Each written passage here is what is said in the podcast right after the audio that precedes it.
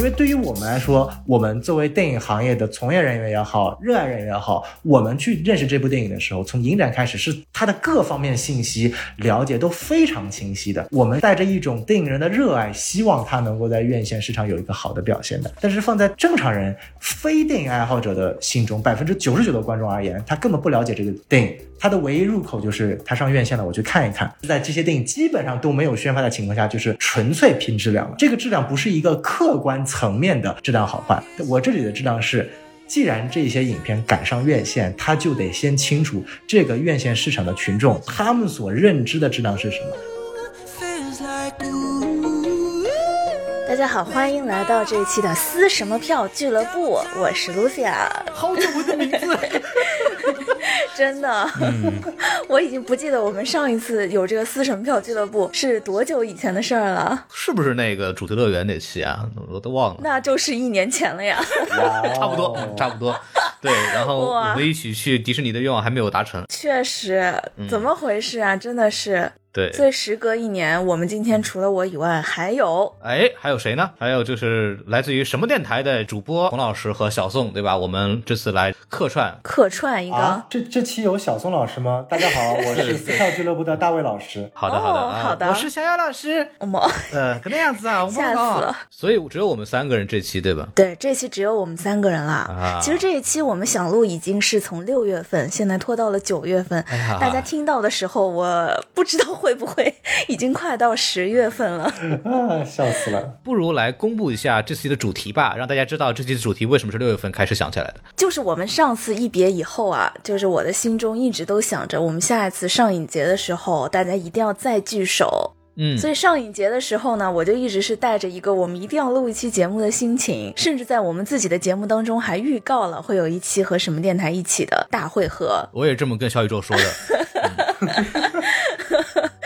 结果呢，这个事儿就是从小宋很忙到孔老师很忙，再到我也很忙，就是一个一个忙着轮了一圈回来，现在不知不觉就到这个时候了。对，从上一节过去，其实又已经过了好几个影展了。然后很多人就说啊，你们都很忙，那么大卫老师和小小老师呢？你看他们都不来，你就知道这更忙了，对吧？对。他们因为今天都没有办法，嗯今天我都不知道能聊出什么东西，能做已经是我们最大的诚意了。然后观众也不知道该听点什么东西，就是回来啊，这个我们其实确定今天录节目这个事情呢，也是两周之前定的啊，对，就是为了这个以防再搁。然后呢，露西亚坚定的说，我们还要录这个上影节相关的节目的时候，我就一直没有找到说我们为什么要做这个节目的理由。然后后来一番日历啊，平遥开始了。是，就我我觉得做这期节目呢，反正于我个人而言呢，有个非常大的一个动力，就是如果这个听众朋友们听过我们前面几期节目啊，会发现这个我们喷了很多的这个电影啊，什么封神啊，什么孤注一掷啊，对不对？什么十年来最差国产片啊，对不对？哎呀，怎么就变十年了？不是五年吗？不是五年吗？哎，这这两部加在一起不就五加五吗？不就是十年吗？您这么算呀？哎，没错，你看咱的数学啊，跟别人不大一样。哎，咱这是美国教出来的，是吧？对，没听说过。这个，所以说啊，这个就看了太多的烂片了，得洗洗眼睛，洗洗脑子。所以说呢，今天我们就做一期啊，讲讲我们一些电影节、影展，哎，看过的一些好片子，给大家推荐推荐。不仅是给听众推荐，也是给我们自己去洗洗脑子啊，告诉我们原来在目前的这个院线市场上，还是有一些好东西存在的。哦，这就是所谓的佳片有约吗？哇，天哪，这个节目 年代感出来了。这个天哪，呃，咱说回正题啊，就是咱们做节目蹭热点，要跟热点相关嘛，对吧？在最近的一到两周呢，上映了一系列小众的华语影片，嗯啊，比方说这个《永安镇故事集》，嗯，不虚此行，哦，还有以及这个第八个嫌疑人啊，这三部。电影呢啊，这个永安镇是来自于平遥啊，在国内首发的话，然后这个不虚此行和第八个嫌疑人是不是都是上影节对吧？我印象中比较深，就是金爵奖对吧？是，虽然很多人就问说谁会关心金爵奖呢，对吧？对，就是就 我们也不是很关心啊，但是那个最近这两部电影不是上了嘛？然后我觉得就是就着这个最近上映的新片，嗯，然后就顺着这个电影节的话题给大家聊一聊这个关于影展和这个院线之间的一些关系，哎，对吧？没错，我们要不先从这个影节来，对吧？那怎么着，还是从上影节开始吗？露思亚老师，我觉得还是先从上影节开始吧，因为上影节其实我觉得是一个离所有的观众们、所有的影迷们很距离很近的一个电影节。您说的是时间距离吗？啊，当然不是了 啊，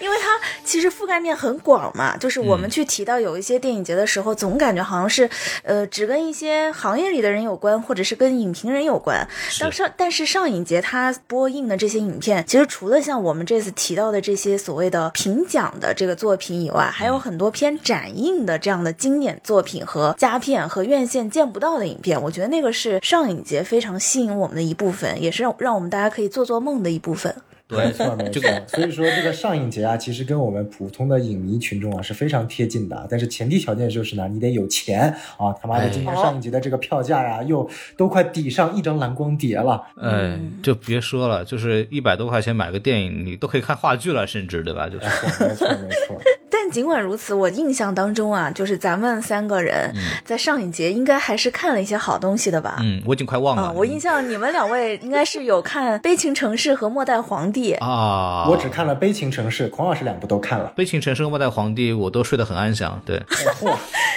所以，所以是一个可以忽略的电影，是不是？不不不不不，这个不能忽略啊！但是只是我个人原因，因为我们像我和小宋《悲情城市》都是八点半的场啊，对，然后看完之后就还得赶紧去上班 然然后《末代皇帝》。同样是这样啊，所以说就是我是一个平常十点钟左右起床，然后十一点就十一点去上班的人。你让八点半起来看个电影，然后再去上班，这是一个很痛苦的事情。对，所以说睡觉也是情有可原的，对吧？没错没错。然后这个，因为我跟孔老师是同一场《北京城市》嘛，这个非常感谢孔老师啊，历尽了千辛万苦帮我抢到了这张票。是的，就是这个也是一个非常有意思的东西。就是当时呢，我们大家都去抢票嘛，然后孔老师当时只抢到了一张，因为《北京城市》确实很难抢。就我已经不报我可以去看《悲情城市》的。希望了，因为我本身看过这部电影，然后其实我也不是特别喜欢《悲情城市》，但没有想到孔老师还是非常爱我，就是历经了千辛万苦啊，从别人那边要来了一张《悲情城市》的票。对，然后我就去看了，哎呀，真的太感谢孔老师。早知道小宋没有那么想看，我就去看了呀，怎么回事啊？不，露西亚起不来的，没事。露西亚，我哎起不来，八点半你绝对起不来的。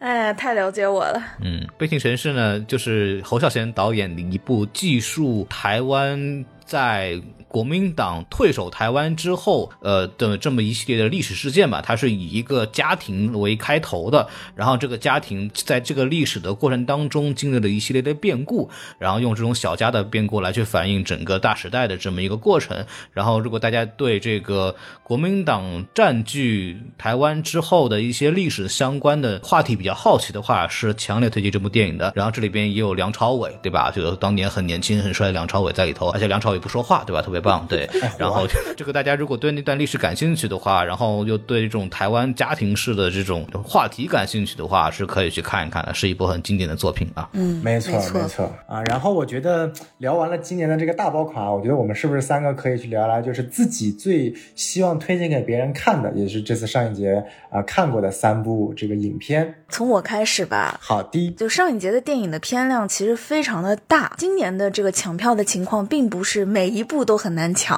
啊！虽然这个时间距离大家已经很久了啊，但是我多少还是有点印象。哦，您说一说，就是有一些提醒我一下，有一些呃，比如说小语种的电影，然后有一些可能对大家来说比较陌生的文化向的电影和纪录片，其实是没有那么难抢的。难抢的呢，我觉得主要可能是有三类，一类就是像刚刚我们提到的《悲情城市》《末代皇帝》这种经典佳片，对吧？嗯，而且它也是呃，基本上不会再在大陆。院线上上映了的这样的经典佳作，然后这一类是非常非常难抢的 top one 级别的难抢。嗯，然后第二类呢，可能就是呃，像我们后面即将提到的《不虚此行》这种国内的首映的大家喜欢的艺人会出席的这样的大片儿。对吧？它不一定是一个商业层面上的大片，但是对于影展影节来说，观众是可以提前能够看到这些喜欢的呃演员、剧组，可以近距离交流的这样的片儿。反正我是都没有抢到，都没有买到的，甚至都没有试图去抢，一整个摆烂，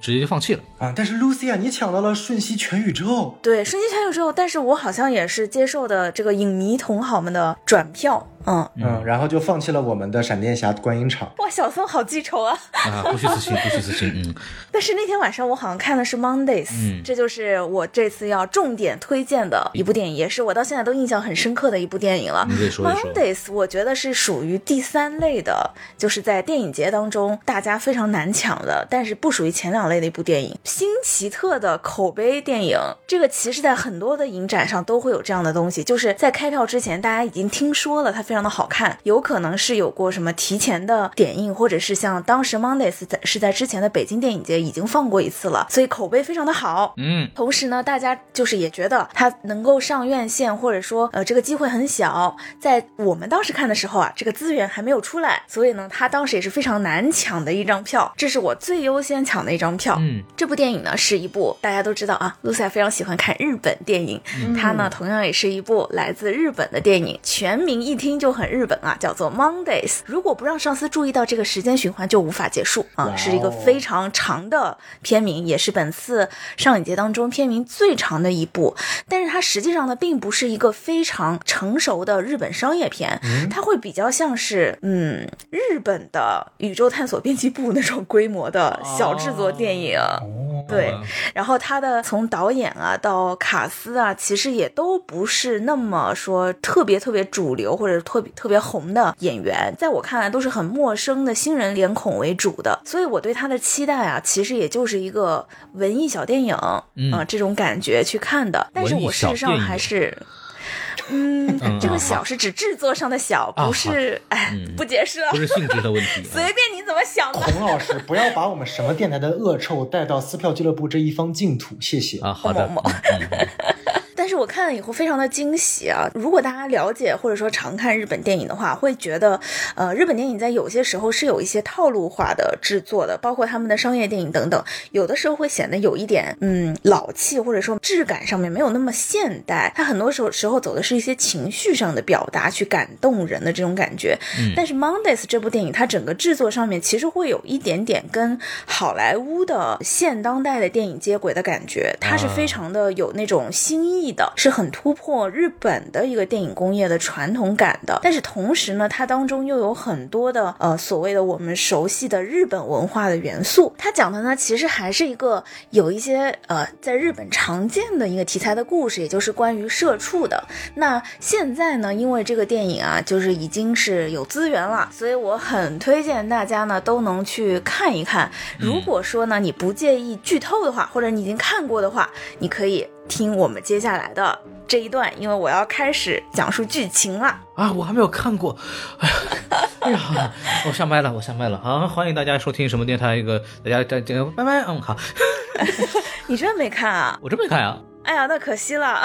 那我我尽量收敛一点吧。一个是他把这个小成本单一场景的这个戏给玩出了新的花头，哦但是另外一方面呢，它的很多日本的元素，比如说社畜啊，比如说时间循环等等，又是那种你可以在熟悉当中反复细品、反复琢磨的。啊它的表象上面呢，讲的是如果不让上司注意到这个时间循环，也就是似乎到最后是大家都在去给一个老板去圆梦，只有老板圆了梦，才能够开始继续大家的生活的那种感觉。但实际上，我觉得这个电影让我非常感动的是，它恰恰是通过一个很梦幻的职场环境，因为这个职场环境当中所有的卷都是由女主角一个小中层的员工，就是非常想要跳槽为原点。嗯，她因为很想要跳槽，所以她对于接到的这个她想要跳槽的目标单位给到的这个 brief 就会非常的努力，非常的卷，把所所有的公司里的上级、下级全都卷在公司里陪他一起加班这种感觉。然后进入了时间循环，大家都在想办法怎么摆脱的过程当中，他其实一度还在卷这个内容产出，为的就是觉得自己未来跳槽的话还是能够顺利跳出去。我打断一下，一般来说，在这个大公司里边，中层干部为了跳槽而卷，会把公司上下整得鸡飞狗跳，并且把他现存的单位的工作整得乱七八糟，然后他走了也不管了。所以说我听的听到这个时候，我已经汗毛倒竖了，你知道吗？对，但是你想想看，现在你是那个主角，你就是那个想要跳槽的人，你是那个就是看到目标的单位里面有一个你很崇拜的人，所以你就很想去跟他共事。然后你为了让他感受到你的工作能力，你就一直在卷卷卷卷卷。然后你的同事都在陪你加班，下不了班。结果呢，有一天你的下属就提醒你说：“你有没有发现，其实我们一直在这一个星期里面没有能够出得去，就一直在循环往复。”嗯，然后呢，你才意识到这样的情况。那其实你的心情是不想说，因为我们要先逃出这个。时间循环，然后就让我很心仪的那个公司的那个大牛就会觉得我不行，就是他还是不愿意放弃。所以其实整个公司的这个闹剧呢，就是由这个女主角开始的。而这个公司里，你就会发现，从他的上级到他的下级，其实所有人都在配合他。天哪，就是 这是我觉得非常梦幻的一个地方。而且到了整个电影的最后啊，就是虽然他们是通过一个所谓的帮老板圆梦，但是其实我是觉得我个人的观影。感受是会觉得他们是在这个过程当中，其实每一个人都在重新回归到一个自己的思考上面，就是不再去盲目的去卷别的事儿了，而是去从老板开始去回头想想，其实我嗯心里面有什么被我藏起来的那些感受，有什么是对我来说更重要的事情。比如说我在看到最后的时候，我真的很带入这个女主角，就是会觉得如果在这样一个梦幻的职场环境里面，就是有这样一群人可以陪着我做这些我想做。做的事儿，然后我的老板就是还还很呃小心翼翼的啊，就是生怕大家 不喜欢他，或者生怕他打打扰到大家那种感觉。那我会觉得，就算他不是一个大规模的公司，就算他有很多没有那么规范的地方，我也很愿意在这样的职场环境里和大家一起工作。我就会有，就作为一个已经很不想工作的我本人来说，对 这样的职场环境是我觉得是真的是。像梦一般的，就是现实当中根本不太可能找到的职场环境了。对，对，他就就是那种整个公司的老板。悄咪咪的说：“呃，下班了，大家要不要一起走啊？”然后没有人鸟他，然后他就默默的走的那种感觉。然后他自己的梦想的那些东西就藏在抽屉的深处，也从来不敢拿出来，也不敢再提起。就是这样的一个老板。然后，所以各方面其实我都会觉得，整个电影看上去呢是社畜的惨，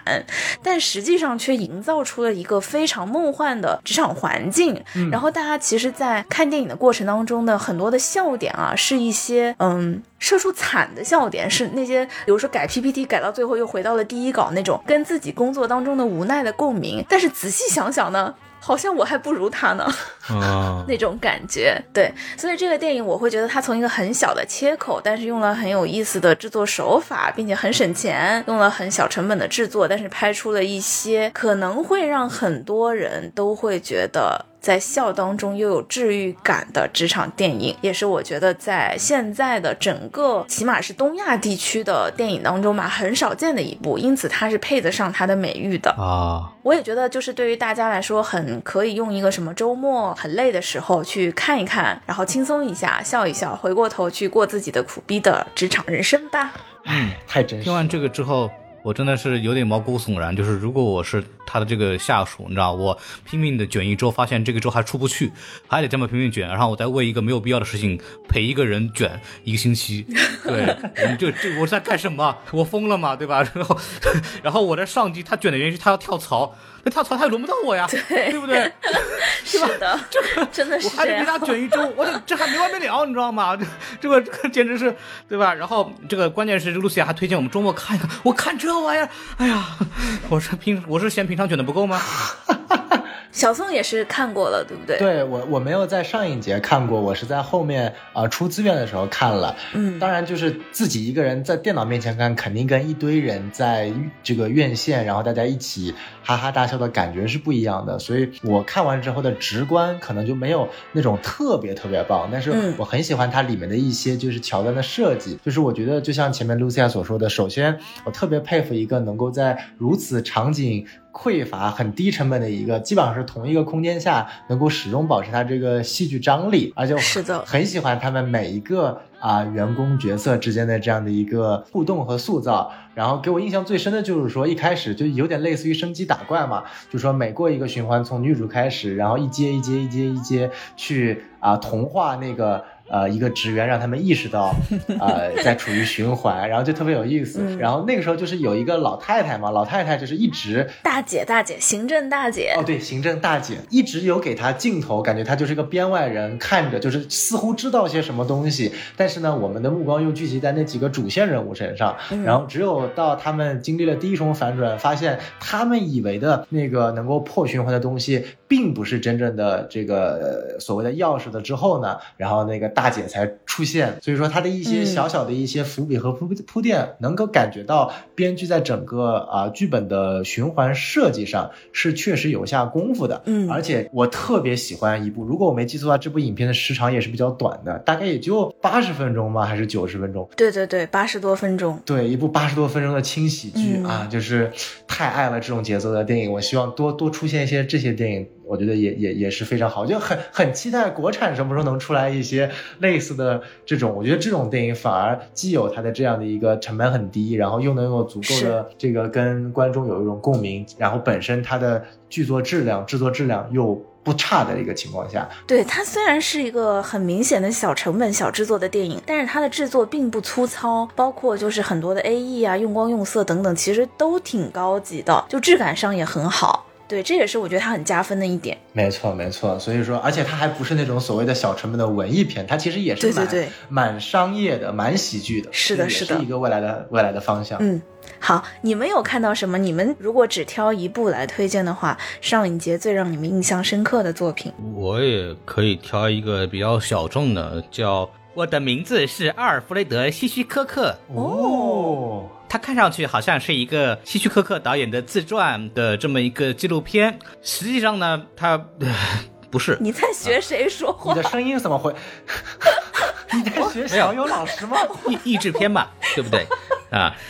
啊，我的我的名字叫阿尔弗雷德。啊天哪！你听我的声音，对，它是这样子的。哦，我的天呐！啊，我的天哪！对，这个电影是这样子的，就是这个电影呢，它看上去像是一个希区柯克在自己回顾自己的作品的这么一个纪录片，但实际上不是，它是有编剧的。哦，一个编剧就是用这个希区柯克过往的资料，以希区柯克的口吻写出来的台词，然后请了一个配音演员来去配希区柯克的声音，它像一个伪希区柯克个人的教学纪录片，哦但它实际上是一个后期编写的，后期有别人来去组织的这么一个所谓的希区柯克的科普片子吧。好神奇啊！对，所以他的视角是希区柯克个人的第一视角，然后来去他讲他的每一部作品背后怎么想的，为什么这么做，有哪些特点呈现，技术完成有什么问题。对，也是参考了很多希区柯克的创作的这种资料啊，什么东西的，我觉得非常好。就是如果大家喜想了解希区柯克的整个要有有脉络的去了解希区柯克的整个的这么一个创作生涯的话，这部电影算是一个比较好的这么一个总结，而且他的视角也很有趣，他会那个配音演员会模仿很多希区柯克的那个说话方式，就是很像，也会用他的那种擅长的梗啊什么东西的，就是非常有意思。我觉得，而且看上去一点都不枯燥，我是觉得，呃，如果大家对希区柯感兴趣，可以去看一看，嗯。这部电影是算在纪录片的单元里吗？好像是纪录片，因为它确实是全是纪实的，只不过做了一个伪讲述的这么个概念，哦，不是新片吧？因为我很好奇能不能找到资源。应该不是纯新吧？我具体没有不记得啊。可以，可以，可以。好，那哎呀，因为这次我我近年基本上因为工作原因都不在上海嘛，然后也是特意为了上海电影节专门抽了四天回来，嗯，所以这次上海电影节没有看太多片子，四天总共也就看了十二部。在这十二部当中呢，啊，如果说硬要挑出来一个的话，呃，Lucia 和孔老师应该知道我要挑哪一部，因为这两部你也看，你们两个也看过了。然后你们两个当时看的时候还跟我说说啊，我看的时候要注意一下，这个太闷了，很有可能会睡着，很有可能会头脑发痛。哦，闪电侠，嗯，好哎，嚯！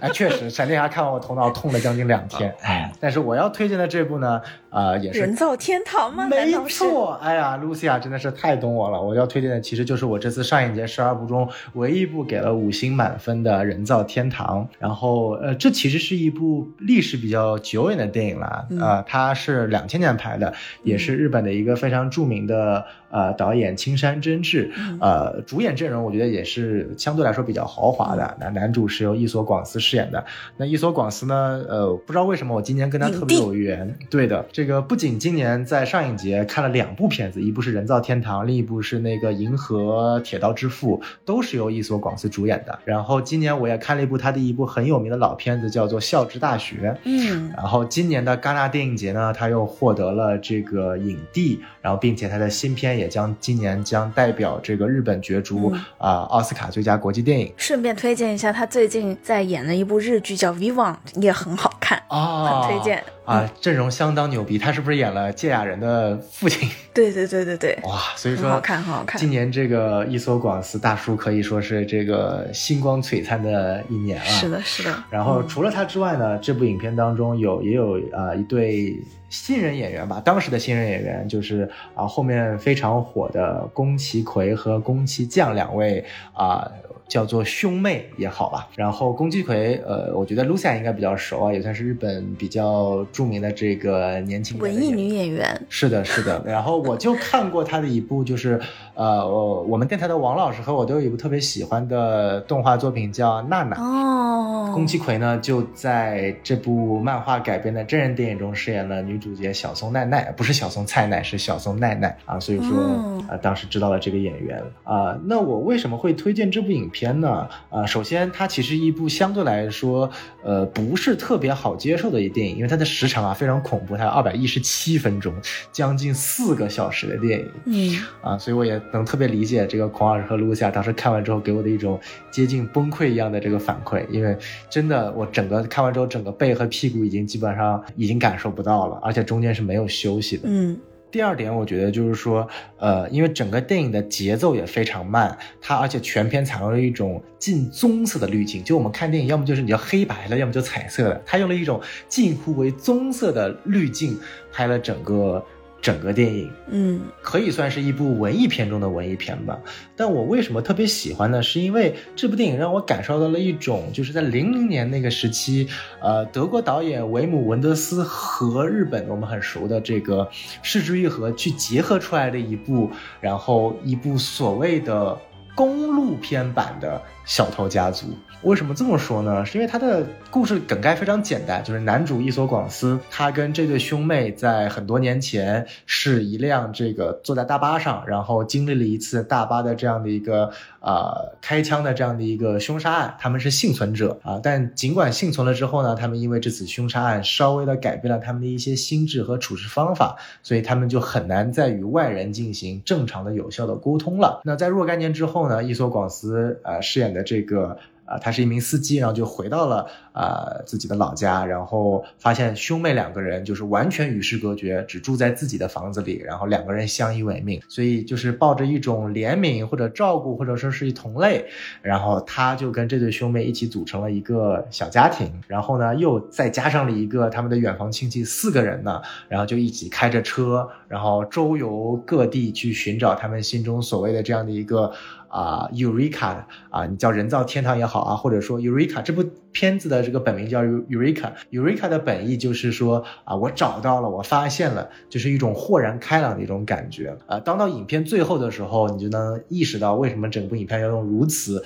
近乎崩溃的棕色滤镜，为什么要用一次用一种如此呃漫长的类似于折磨人的方式去讲述啊。我觉得是更多的是让我们带入这几个主角，他们去经历了这种。凶杀案的这种幸存者的一种心态的一种扭曲和改变，到最后平复和和解的一个状态，所以说对我来说是一种比较纯粹的一种观影体验。所以说，而且这部影片非常非常难得的一点是，如果你在网上找，是基本找不到资源的。因为我很久很久以前就想看这部电影了，但是找了任何资源网站都没有找到，然后没有想到这次上映节就正好。这个展出了啊，不知道未来，我相信它还有机会在内地啊，可能日本影展啊，或者还会再有呃公布出来，或者说最新的这个二 K 修复版会有资源出来。但是我建议就是呃感兴趣的，就是尤其是对维米文德斯和视之愈合类型的感兴趣的影迷可以去看一看啊，特别推荐一下这一部。嗯，但这部电影真的不要在家里看，就是我都很难想象在家里看会睡成什么样哎。就要分成好几个，就是你可能要分成三四天，每天看大概半个小时到一个小时才能对。但是你这样看，你也很难投入进那个情绪嘛，因为这个片子，这种片子不就是你要进到那个情绪里边去，你要跟人物感同身受，然后你才能觉得这个电影的观影体验是很不错的。否则的话，真的，反正就是这样的。这个电影，我的认为是，如果电影院上了。可以去看一下，如果电影院没上，我觉得也不要去看了，真的是，否则除非你家里有家庭影院，对吧？就这样一件事儿。对对对，就是它这个氛围一定要注意。然后与世隔绝的 二百一十七分钟才行。啊，因为这个棕色的滤镜，或者说我不知道它是用棕色滤镜来做做的，还是说使用了棕色胶片一类的这种东西，反正它真的会让我看非常的眩晕，因为嗯，可能就是它的这个色度的差别就会没有那么大，然后还是挺痛苦的这个观影体验。没错，然后我再分享一个很小的细节，就是我不知道两位还记不记得这部电影当中，伊索广司饰演的那个主角，他是患有慢性肺炎吗？还是什么？就是他会一直咳嗽。对，然后呢，我们知道咳嗽这件事情是会传染的。当他在荧幕里面一直咳嗽，反正我那一场的观众也是此起彼伏的咳嗽，形成一种特别 meta 的一种观影氛围，特别有意思。啊对我也是，因为我我没有完全从后遗症的那个就那个新冠那个问题里边出来，嗯我在下面也在那边咳，然后反正大家就是这样的，看着电影里的这个伊索广司咳呢，然后大家都被感染了，然后就是开始有人咳，然后开始有人咳，别人开始咳，然后这个院电影里边这个此起彼伏啊，大概是这么一个事情对，。所以说这是我我推荐的这一部电影。行，其实我们今天就是推荐的这三部电影，我觉得还都挺偏门儿的。对，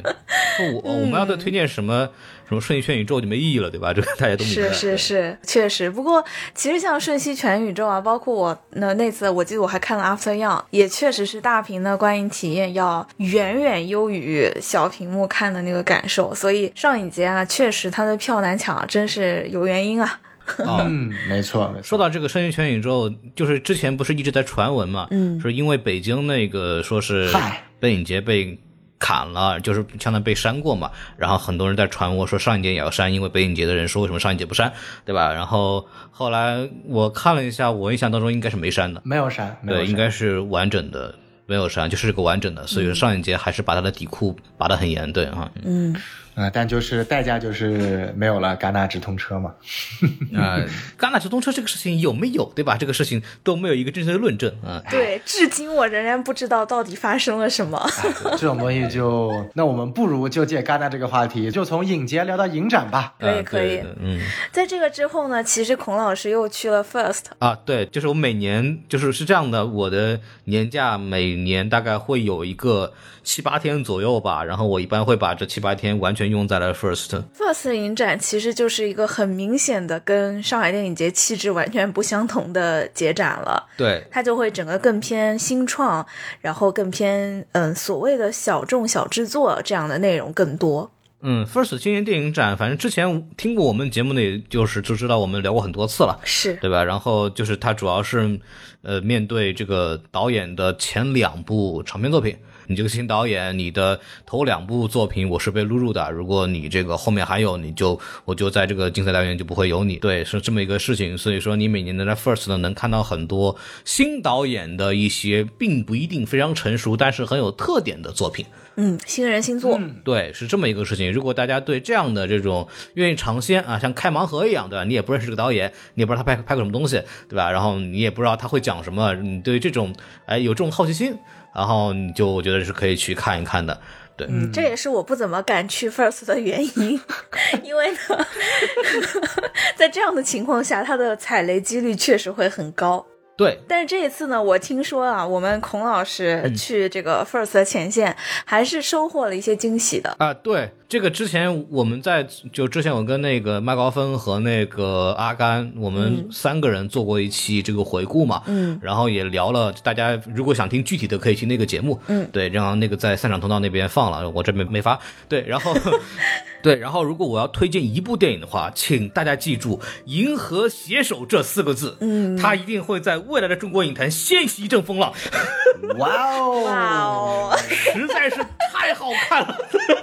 你这个期待真的拉得很高啊。嗯，但《银河携手》我确实也挺期待的，因为就是我之前有看过宋木子和何文俊和大锁他们三个人在线下的表演，嗯。就是我是觉得他们线下的 sketch 演出是现在你在呃中国的演出市场上能看到的 sketch 演出当中最成熟的，嗯。要比北京的某大厂牌要成熟很多，所以我对他们的就是表演能力是非常有信心的。但是我很难想象像他们的那种表演形式放到电影里会变成什么样。哦，完全没有违和感，非常好。给大家大概介绍一下这个片子啊，这个片子的两个导演，他们本来是这个朋友关系，拍完这个电影之后结婚了。啊，这。哦，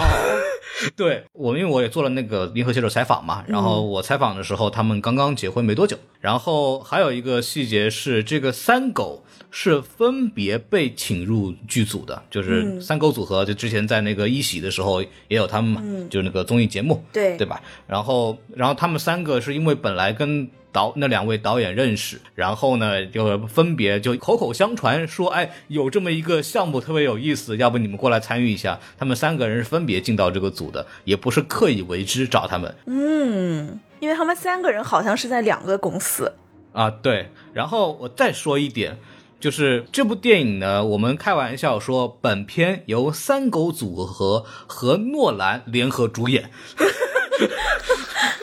就是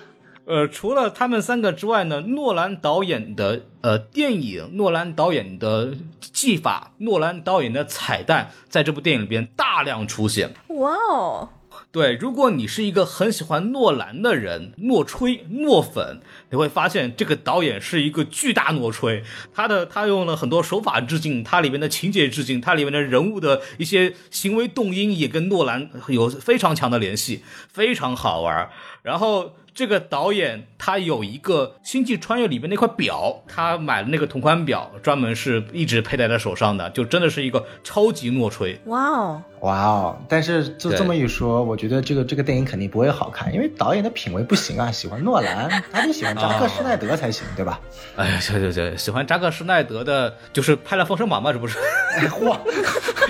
哎哎，别提了，别提了。哎，但我觉得刚刚孔老师这个真的把我们的期待拉得很高啊！就我记得上一次孔老师在这种类似的影展的节目当中说，如果未来有一天有一部电影孔老师特别喜欢，并且能够震惊整个中国电影影坛的作品呢，嗯，啊，它正好就上映了，叫《永安镇故事集》，然后这两天也确确实实，他他妈震惊了整个中国电影圈，确实非常的牛逼啊！对所以说，让我们期待一下未来，不管是明年还是后年，这个《银河携手》上映又会有什么样的风暴？这个是这样子的，就是我之前在聊这个永安镇那期节目的时候也聊过这个问题啊，就是首先我个人对张旭峰峰哥啊，他这个为中国华语电影勇敢一次，勇敢的哎，这个不知道为啥，对，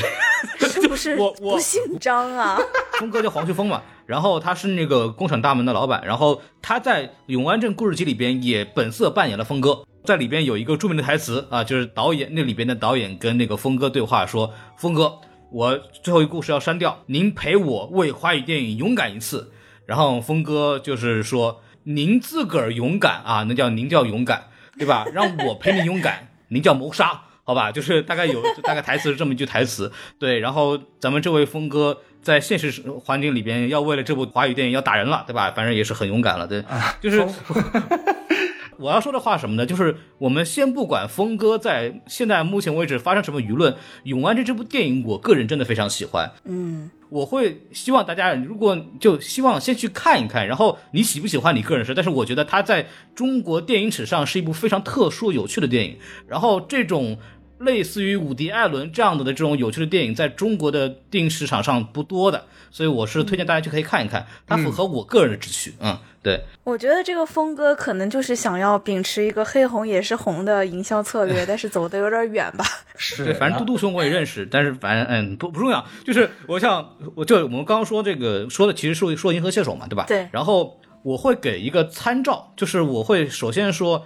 银河携手、永安镇故事集和宇宙探索编辑部是我过去三年最喜欢的三部电影。哦，对，就是华语电影里边我最喜欢的，就是没有别人，就是他们是独一档的。所以你觉得《银河携手》是商业片吗？就是它可以放到商业片的竞争里去看吗？对，然后我就要说第二个问题，就是永安镇宇宙探索编辑部和银河携手他们的商业性是逐渐递增的，就是永安镇里边有个人很很业内、很知识分子的一种情绪。一种智趣味在里头，嗯，比如他走编辑部，他因为他的对这种理想主义的这种触及，所以说他说他在情感上触达了很大一部分文艺青年。他当时刚上的时候，在这个文艺青年圈，在播客圈，包括我们的节目也因此获得了很多的关注嘛，对吧？它触更多的触动了人。而《银河携手》是一部非常非常标准的业内题材的喜剧片，哦，是一个纯商业喜剧片。可以，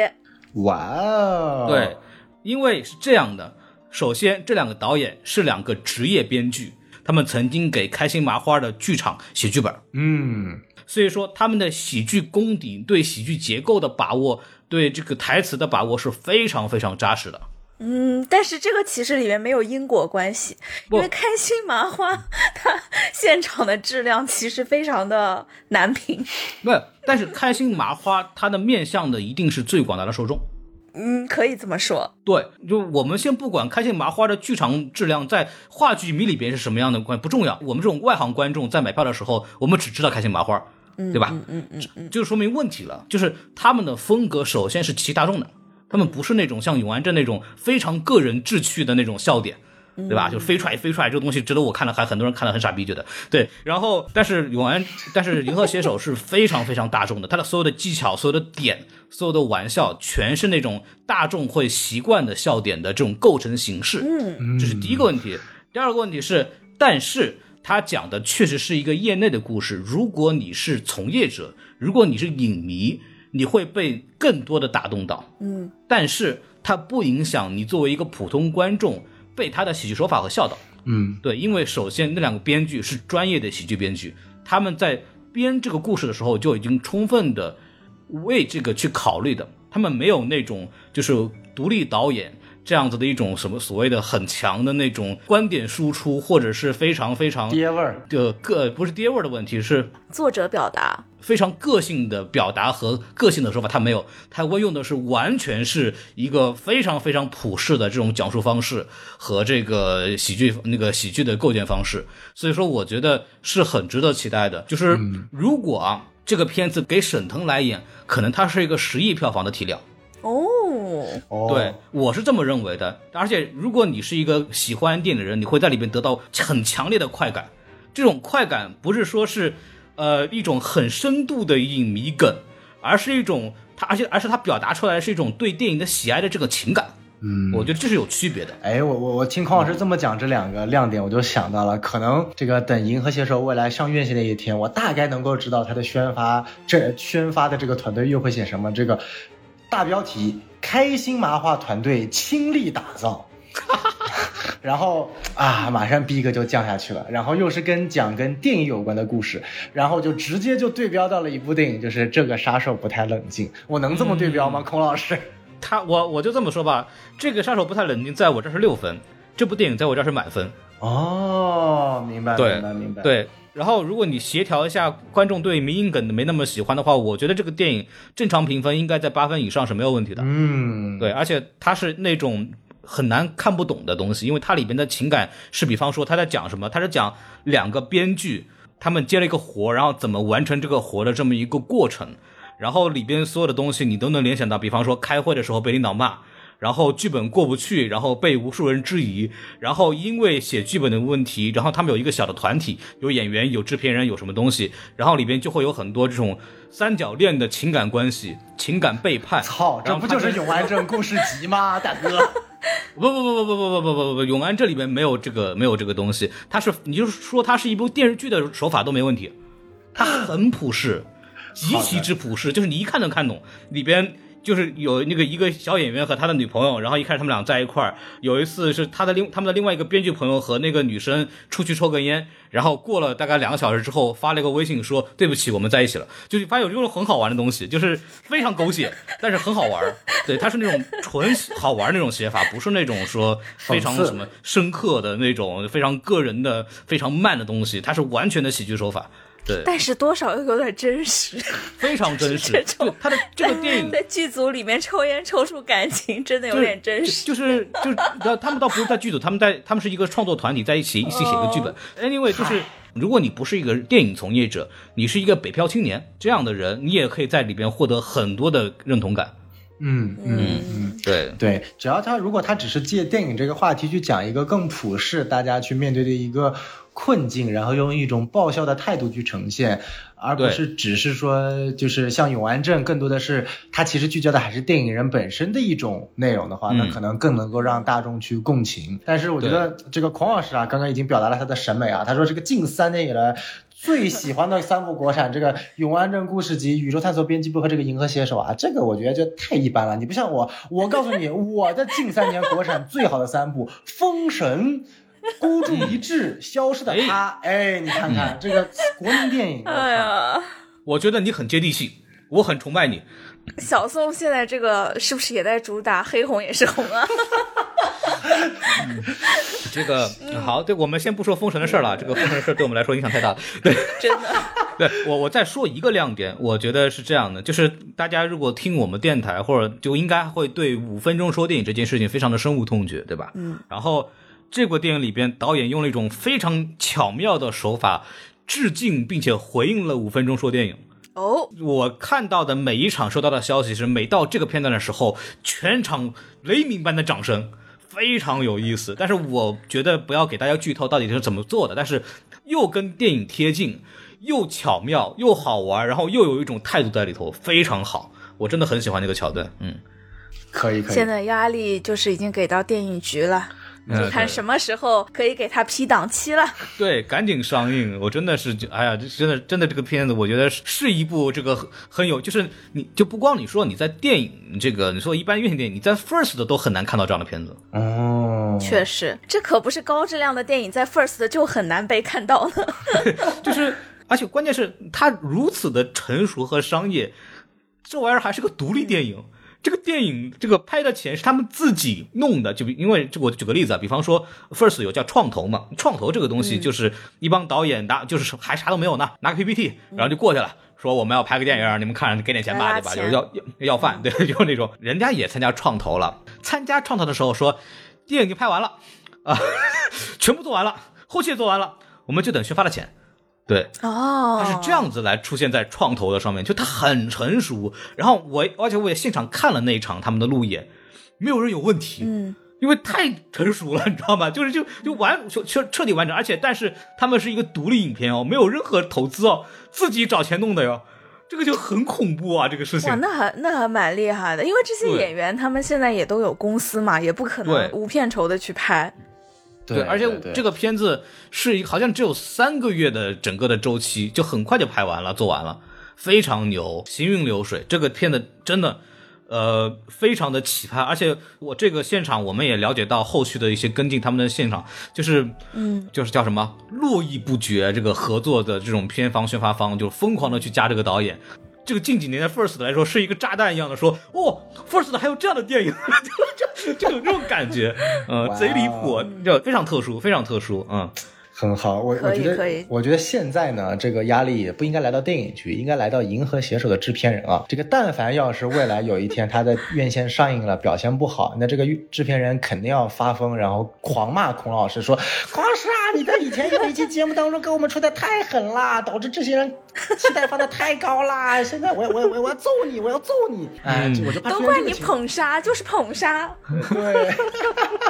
哎啊，但但这是这个玩笑话归玩笑话，但是孔老师这个非常有信心的去去给我们宣传这部电影，其实说明这部电影的从立项到拍摄制作到宣发到整个呈现还是非常非常的完整且成熟的。这个就期待有一天能够看到。你觉得就是说从内容来说，它有什么过审的风险吗？还是说就是你有的没什么？啊，有对，你能不能把这句话放在第一句话说？但是呢，我说实话，他如果在 First 影展上已经上了的话，应该是已经送过审过过一次了，对，就是他应该是已经过了的。对，就首先他会微调，因为我这个亲口跟这个他们的导演求证了，李阔和那个单丹丹嘛，他们夫妻两个人说一定会微调。呃，一个是我觉得是有一点在供应上会有过审问题的一些，比方说他们有对龙标的一些小嘲讽，对这个龙标这件事情，对嚯然后对，然后第二个是有一些事关女性角色的一些议题的东西。他们的把握没有那么好，就是受到了一些观众的反馈吧，一些相对来说小的负向反馈，然后他们也会在这个方面做一些微调。对，但是总体来说，这部电影我觉得已经非常完整了，就是它直接上院线一点问题都没有了。可以。嗯，这个孔老师的品味啊，我还是比较信任的啊，因为毕竟像之前孤注一掷，我就是没有听孔老师跟小宋的劝，自己去看了，结果上当受骗，非常的后悔，应该要听你们的的，对，所以我还是很对我还是很信任你们的。宇宙探索编辑部在我这里也是评分很高的电影。嗯嗯嗯，提到这个呢，我觉得我们也不知不觉在讨论一件事儿，就是在影展影节上面受欢迎的影片，它在院线上面，哎，是否能够获得更多的成功，或者说是不是反而会变成一个反噬？死路一条。因为我我会觉得最近就是像这样从影展影节里的作品，然后登上院线，其实还蛮多的，对吧？从那个对。四月份的《宇宙探索编辑部》到其实《野蛮人入侵》也是上影节的电影，First 在也放，对。香港影展也放，最后他其实也是拿了香港影展的钱，就是在才能够开始上商业院线嘛。这些片子其实上了院线之后，或多或少都受到了一些冲击吧，或者说，呃，从我个人角度来讲，就是他发生了一些我个人从喜欢他的观众的角度来说不太理解的一些评价或者一些风波，对吧？都或多或少都有。那么最直接的东西可能是豆瓣的评分突然下降。对吧？其实不光是不光是近期的《永安镇》，什么《野蛮入侵》，早期的像那个，包括我们都很喜欢《宇宙探索编辑部》，在这个公映之后也遇到了一些负面评价，包括评分也是有这个明显的下降的。所以说，这应该也是大家最近在讨论，加上这种峰哥的这个这个约约架嘛，对吧？就是这这是一个非常有意思的话题，就是他面对更大广大的观众，然后一旦票房遇冷的话，其实我们或多或少都会觉得有一点可惜的一个事情。没错，没错，我觉得我们可以看几个例子啊，因为这呃，因为以前我们也看过，就比如说《地球最后的夜晚》，也是因为宣发暴雷，出现了当年非常有名的这个、嗯。这个口碑大反噬事件。但是今年我觉得特别多例子，从讲到的宇宙探索编辑部到这个永安镇故事集，然后然后甚至还有燃冬，燃冬对戛纳的燃冬到这个野蛮人入侵，呃，然后包括现在上影节的两部，就上影节其实已经都不算是影展出来的了，它相对来说就只、只不过就相对来说跟普通的院线电影它镀了一层金吧，它至少可以说是拿过两部影帝的作品，一部《不虚此行》和这个《第八嫌疑人》，理论上现在都在热映当中。大鹏和这个胡歌这一次是拿了双影帝，就是他们两个分了一支这个奖，对，所以说就是这两部电影的两个主演的表演都非常的惊艳，确实也是。没错，没错。但是我觉得，首先第一个可能会造成跟大众认知比较严重的问题，就是我们不得不提的一个宣发问题。这个 这个宣发问题呢，我觉得是多重多样的。啊第一种是属于那种这个片方或者说本身自己的这个主宣发方自己脑残的，这个大概率就出现在像燃冬这种宣发出现严重失误。这个我相信大家去听一下孔老师跟、呃这个陈哲艺呃对陈哲艺的作品，我觉得就 就就就那期节目就可以看出来了。对，嗯然后呃，我不知道大家对于呃《野蛮人入侵》是怎么看的？就是我觉得《野蛮人入侵》这部电影也就还行吧，我没有特别喜欢。但是如果大家记得很清楚的话，是当时。造成一个口碑和甚至我觉得在票房层面会有一些失利的情况，其实是来自于导演的那一次采访失误的，然后不知道就是被谁给爆出来了，然后造成了就是一个很明显的作为一个女导演反而在去轻视女性创作者的这样的一个情况，然后导致了大部分因为这些本来能去看《野蛮人入侵》的，我们必须去强调，其实都是非常非常小众的一批迷影观众，大众是不会去看到这部电影的。对然后又是因为这些迷影观众，其实反而在这些议题上其实是相当敏感的。更敏感。对，然后又因为这样的一个冲击和打击，其实是非常非常造成《野蛮人入侵》后期的一个口碑和票房的双势力。然后另外还有一点是我我在我们群里也提过，让我非常不能理解的是，《野蛮人入侵》这样一部将近百分之六十是华语对白，甚至包括了大量东南亚，就是你基本上都能够听得懂的，他还他妈特意做出了一版译制版。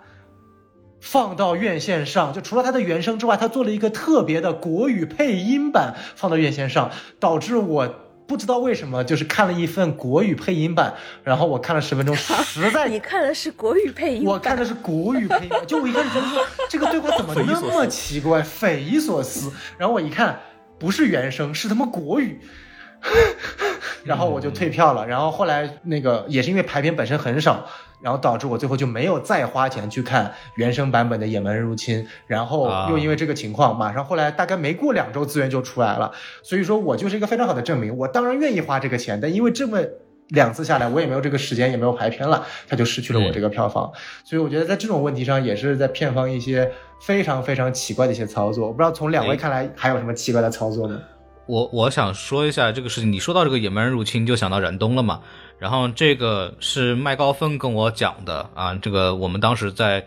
这个播客群里边也疯狂吐槽过，然后就甚至那个宣发方把关雅迪给惹了。对，这是另外一个事儿，就是，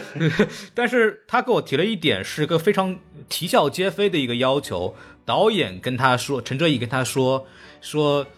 片方甚至把电影一开头会有，因为他入围了戛纳嘛，对吧？所以说每个入围的戛纳，每个每个入围过戛纳的电影，它在片头的时候，为了彰显自己的这个身份和含金量，会有一个入围戛纳的这么一个这个棕榈叶的这么一个证明吧？对，反正就类似于就大家很熟悉的那个电影展的那个很经典的那个那个那个徽章的那个证明。然后片方说，为了让这个这什么普通观众不会对这个电影产生这种疏离，他们把那个。把那个标给去了，就就你刚刚小宋说的这个迷之操作，这也是一个，就就是呃，好难懂啊。对，这个逻辑很奇怪。你说你要是普通观众不认识吧，他本来也不会因为这个标就会怎么样。你认识吧，不就正好吗？所以我就不理解这个事儿。对对对，所以这这些东西就太奇怪了。嗯，而且还有，比方说那个刚刚小宋说的这个所谓很有意思的一个难点吧，比方说，呃，小宋举了一个经典案例，中国电影宣发史经典案例，叫这个《地球最后的夜晚》，对吧？咱不管怎么着，这部电影的票房实打实的卖了一个多亿。是的，嗯，你跟因为宣发方跟这个制作方不是一回事，宣发方想的是怎么把电影票卖出去，制作方只要怎么想的是怎么把电影拍好，对吧？所以说，对导演对于宣发来说，他只能配合，他无法去做这个决定。所以宣发方的所有思考模式一定是按照卖票来讲的，而且现在很多的宣发方其实也都是带投资入场的，所以他最后是要分票房的。对宣发方来说，你这个票房的收入结果是会非常大的影响到他们的回本情况的。没错，因此他们就是会不管不顾的用尽各种的手段和方法吧，因为他们也不知道到底哪一个路线会跑出来。对，而且有如果你又是资方又是宣发方的话，那导演就更没有话语权了。对吧？就是就相当于导演给他们打工。你从纯商业角度去考虑这个问题，从《地球最后的夜晚》到目前为止所有的文艺片的宣发，它是最成功的。嗯，就是你不管怎么骂，不管怎么说，不管怎么去衡量，它的成功就是介介于这个票房上的成功。对，但是吧？够了呀。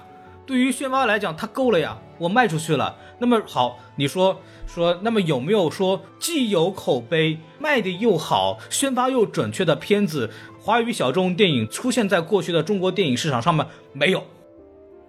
就不存在。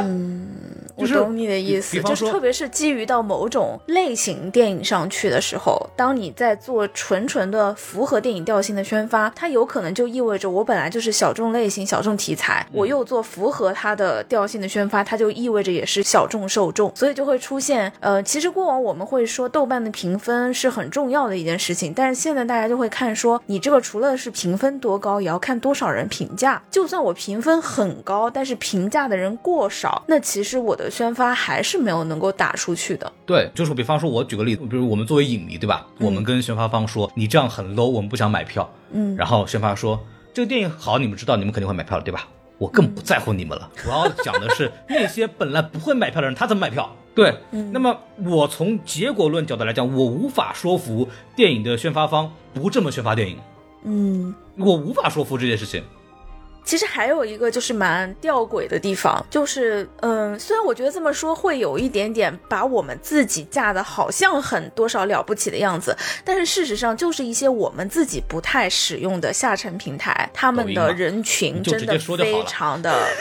非常的大。因为就是其实像我自己的工作是会跟很多的宣发团队有接触的嘛，他们其实在做整体的宣发方案的时候是会有一些分平台的不同策略的。对，就是其实你会感觉得到，他们在是在既针对我的核心受众，也在做很多的宣发。同时，我为了所谓的破圈或者吸引下沉市场，那在抖音做的、跟在豆瓣做的、跟在微博做的、跟在快手做的、小红书做的，可能每一个平台都是各有一套方案，针对不同的细分人群也各有一套方案。但是最后大家发现，就是很多时候就是其中一条路跑成了，结果它就代替了整体的宣发面貌。就比如说，事实上我。抖音就是人群广嘛。对吧？他用的人就是多。抖音、快手，其实快手更加不被我们重视，但是很多的呃影视的宣发还是会在快手做的，因为它就是有很大的人群。这些人群你们平时在嗯所谓的生活当中的朋友当中好像见的很少，但事实上他们是能实实在在在很多的三四线的城市小镇是会贡献票房的。所以这些人你必须要做，而适应他们的这些手法，吸引他们进这个院线的手法，最后他们看了以后觉得不是这么回事儿，他们的骂声也很大。所以就是我我我们要说的意思就是，我们不是说这都是宣发团队的锅，是宣发你们不懂内容，不是的。我们也知道你们做了很多很多不同层面的工作，但是有的时候这就是一件现在的我们整个宣发市场上好像很难解决的问题，就是一些怎么说呢，下沉市场上的宣发的行动，或者我们看着就是比较 low 的、比较低质量的宣发的内容，它反而是传播度最广的，进而它会影响到所谓的。更上面的这些观众，让大家对这个整个团队的口碑啊、印象啊产生变化。对，就比方说燃冬这件事情吧，你是觉得反映了当代九零后青年的内心焦虑和互相疗愈比较吸引人呢，还是周冬雨和刘昊然这个情侣之后首度床戏吸引人？当然是首度床戏加上三角恋了，是吧？就是对吧？对吧？我觉得燃冬已经很克制了。对吧？就是这已经是艺人团队精修过的了。对，这已经很克制了。就是要真的，你要真的没底线卖，就得卖刘昊然和周冬雨的床戏，好几场呢。对啊，而且就得卖那个什么，他们这个两个人的情侣关系，就得卖他们三个加上屈楚萧互相搞来搞去的三人三角恋，对不对？对啊，就是就你要纯卖票，就得这么卖，以后就没办法。比方说，我举个那个反面例子啊，我们刚刚说永安镇这个峰哥急着要打人了，对吧？那么永安镇。是很优雅的营销的，人家干嘛？我们叫好像的不像一部文艺片。人家说了，我是一部文艺片，我是一部好笑的文艺片，没说我是一个喜剧片吧？然后呢，对吧？我现在哪怕说你就是喜剧片，你好多好多卖一点呢，就是这个逻辑。人家现在就是票房有点过于惨淡了，太惨了。然后，然后，然后，然后人家这个现场路演一场场来，贾樟柯也来，然后送滑板放 hip hop。对不对？很锤啊，很准确，很精准啊，对不对？然后我们这个播客也捧他场，我也也会说好听好电影啊，有人看吗？我靠！然后宇宙探索编辑部播客圈热闹的很，然后我们也非常好，就是大家也有人看。为什么郭帆在那儿？人家拍了《流浪地球二》，他每场都在，他在那替孔大山去营销。嗯啊，还有就是当时那段时间漫长的季节的热度，其实也反哺了一部分，因为蒋奇明在两部当中都有很精彩的出演。对对，但是也就几千万票房吧。是是是，就都已经这样了，对吧？就那那还要怎么办呢？所以说我那天反而觉得当科长那句话反而说的是对的，说不要逼导演了，不要逼宣发方了，中国市场就这个鬼样子。这个鬼样子不是这帮 这帮人努力能改变的。这个市场现成现在这个样子是上层的结构决定的。我们在长久以来就没有鼓励这样的电影和这样的观众。嗯嗯，我们的文化的倾向就是所谓的我们说我们要跟人民站在一起。那什么叫人民？你告诉我，我是不是人民啊？我也是中华人民共和国的人民啊，就是 这样说好像稍微有点危险，但是我想说的点是在于，就是说，呃，一个健康的市场它是多元化的，也就是说，在某每一不同的类型有足够多的观众，这个是最重要的。那么我们为什么没有那么多这样足够多的观众呢？因为我们没有，我们没有那么多这样的电影。那么为什么为什么没有那么多这样的电影呢？是因为我们现在的整个的教育机制和整个的文化方向，我们并不支持这样的电影源源不断的出现。那么自然也很难去培养观众。那么这样只能恶性循环。我要一定要帮孔老师找补一下，就是说，其实呢，在说的并不是说我们的观众。就是你们就是看不懂太 low 了，你不喜欢这部电影就是你水平不够，不是在骂你啊！现在听到这里的朋友，我们没有在骂你，我们的意思是说呢，你第一次看到这个电影的时候，如果对这种风格你非常的不熟悉，你还没有回过劲儿来，你还感受不到自己喜不喜欢呢。就其实是大家见到的这种类型的电影实在是太少了，海外这样的电影也进不来。你平时能够看到的周围能拍出来的这样子的电影也很少。你偶尔见到一次，你心里就想我太不熟悉了，我完全不知道这是什么，就回不过劲儿。但如果说我们想象一下，大家的比如说艺术院线更加的丰富，大家的这种多元化的电影的审美更加的多，对吧？你平时在电影院看到就是各种各样的电影，那我就不需要去适应这个风格。而是体会乐趣就行了。那其实大家从这些我们所谓的文艺片，或者是所谓的有一些小众新奇特的这个电影当中，能够感受所所有的观众，所有的大众层面能够感受到的乐趣也就越多。但是现在我们的华语电影的市场的情况是，首先你大量看到的一些电影都是同一个模子，换了一套故事，反反复复的做，但是其实质感都差不多，调色滤镜什么都差不多的。然后在你受到的这样的电影的宣发的思路全。都是一些很就是浅显易懂、直白的，对，所以你的大脑已经被他们给侵蚀了，就是你已经不习惯，或者说没有那么多的空间去看各种各样的不同的东西了。那这个时候，其实，在不知不觉当中，你的审美体系可能是在一定程度上收窄的。所以这不是你的问题，是大数据的错。都是大数据的错，就其实也不是大数据的错，就是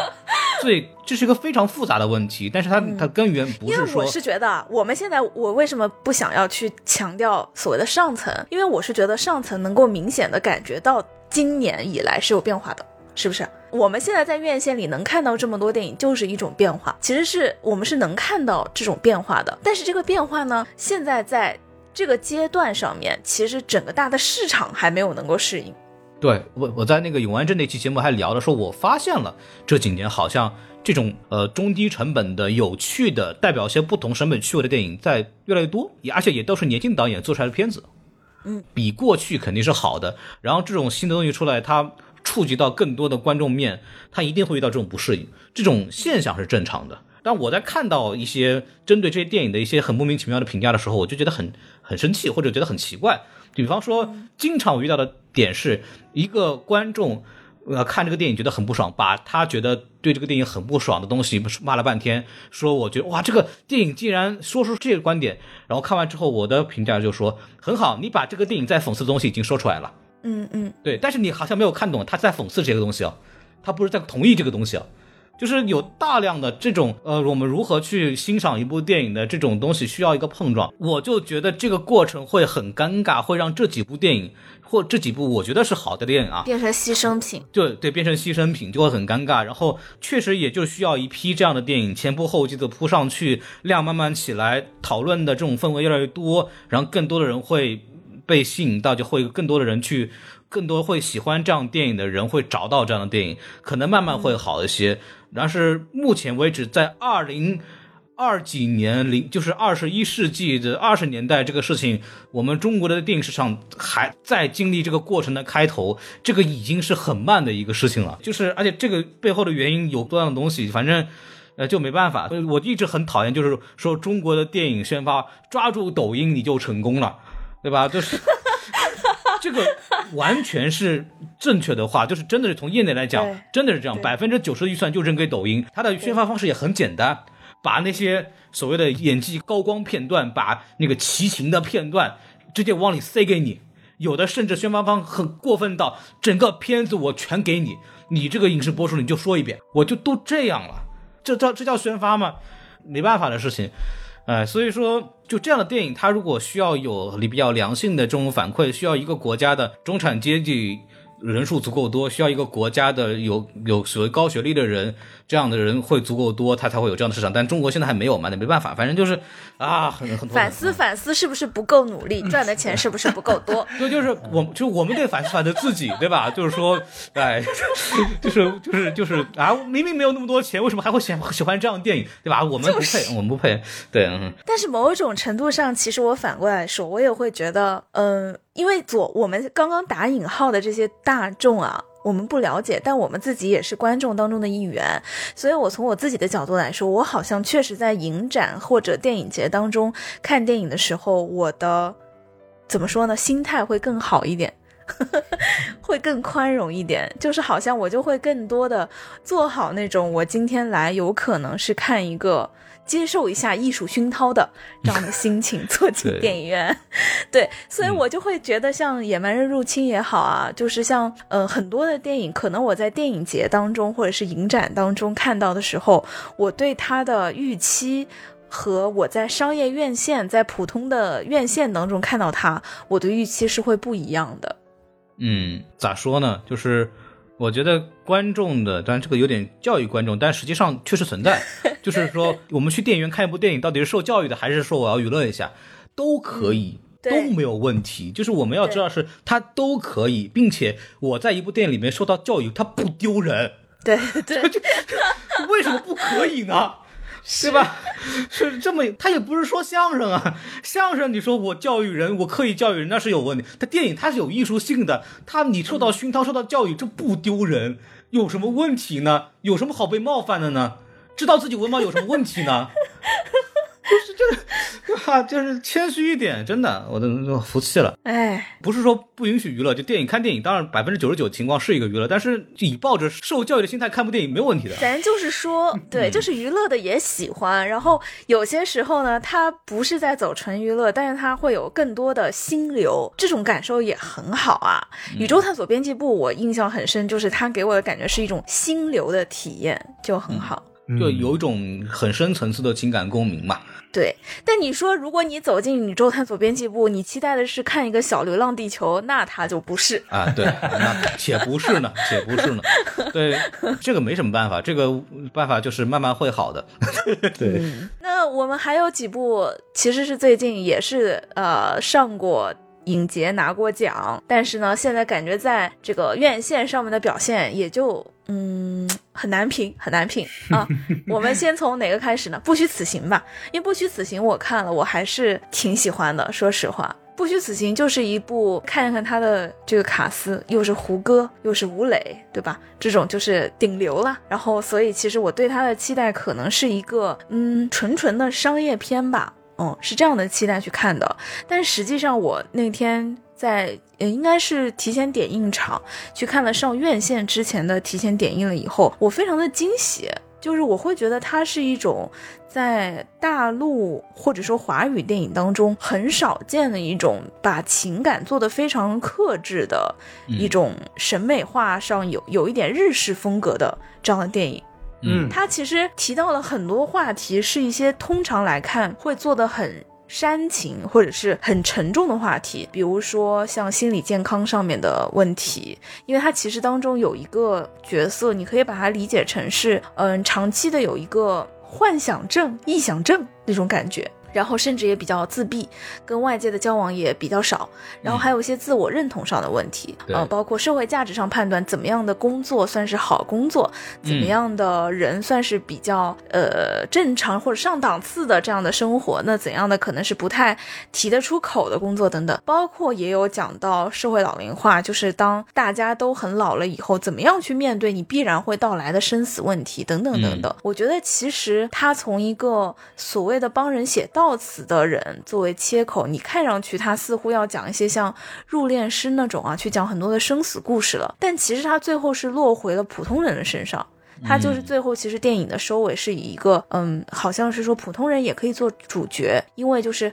呃胡歌在当中扮演的角色呢，他过去曾经是一个编剧，所以他写出来的主角就是很帅嘛，就是偶像脸那种，嗯，但他到最后就是落在了说其实普通人也可以是主角这样的一个上面。可是我会觉得所有看电影的人，我们自己都是普通人嘛，其实你从这个电影当中是会有不同的自己。作为一个人，我们在面对生活当中的一些事情、一些选择和一些自己的内心的波动的时候的那种变化，你就是很微妙的有一些共鸣的感觉。就这种感觉，它其实不是那种很浓烈的情绪，但是非常的舒适。我就会觉得整个电影从美学上也好，从故事的处理上也好，人物上也好，都让我觉得很舒服。所以我自己其实是挺喜欢的。因为那天的导演见面会，其实胡歌、吴磊和导演刘嘉欣都来了。呃，刘嘉欣，我我感觉是一个有一点北方口音的，嗯，呃，就是还是挺直爽的那种北方人的那种感觉。但这个电影其实拍的是很细腻的。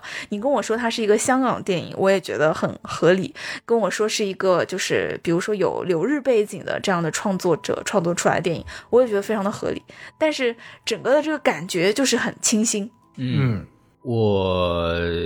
的。感觉就是说，这个这个电影呢，是一个中国在近两年极其少见的把疫情反映到这个故事当中的这么一个一个电影。因为虽然说在全片没有任何一个人直接戴着口罩上镜。但是这个口罩一直出现在角色的口口袋里边，他用这个方式来去对疫情做了一些这个提点，只放在这个地方，我觉得这个也是非常难得的啊，这么一个事情，嗯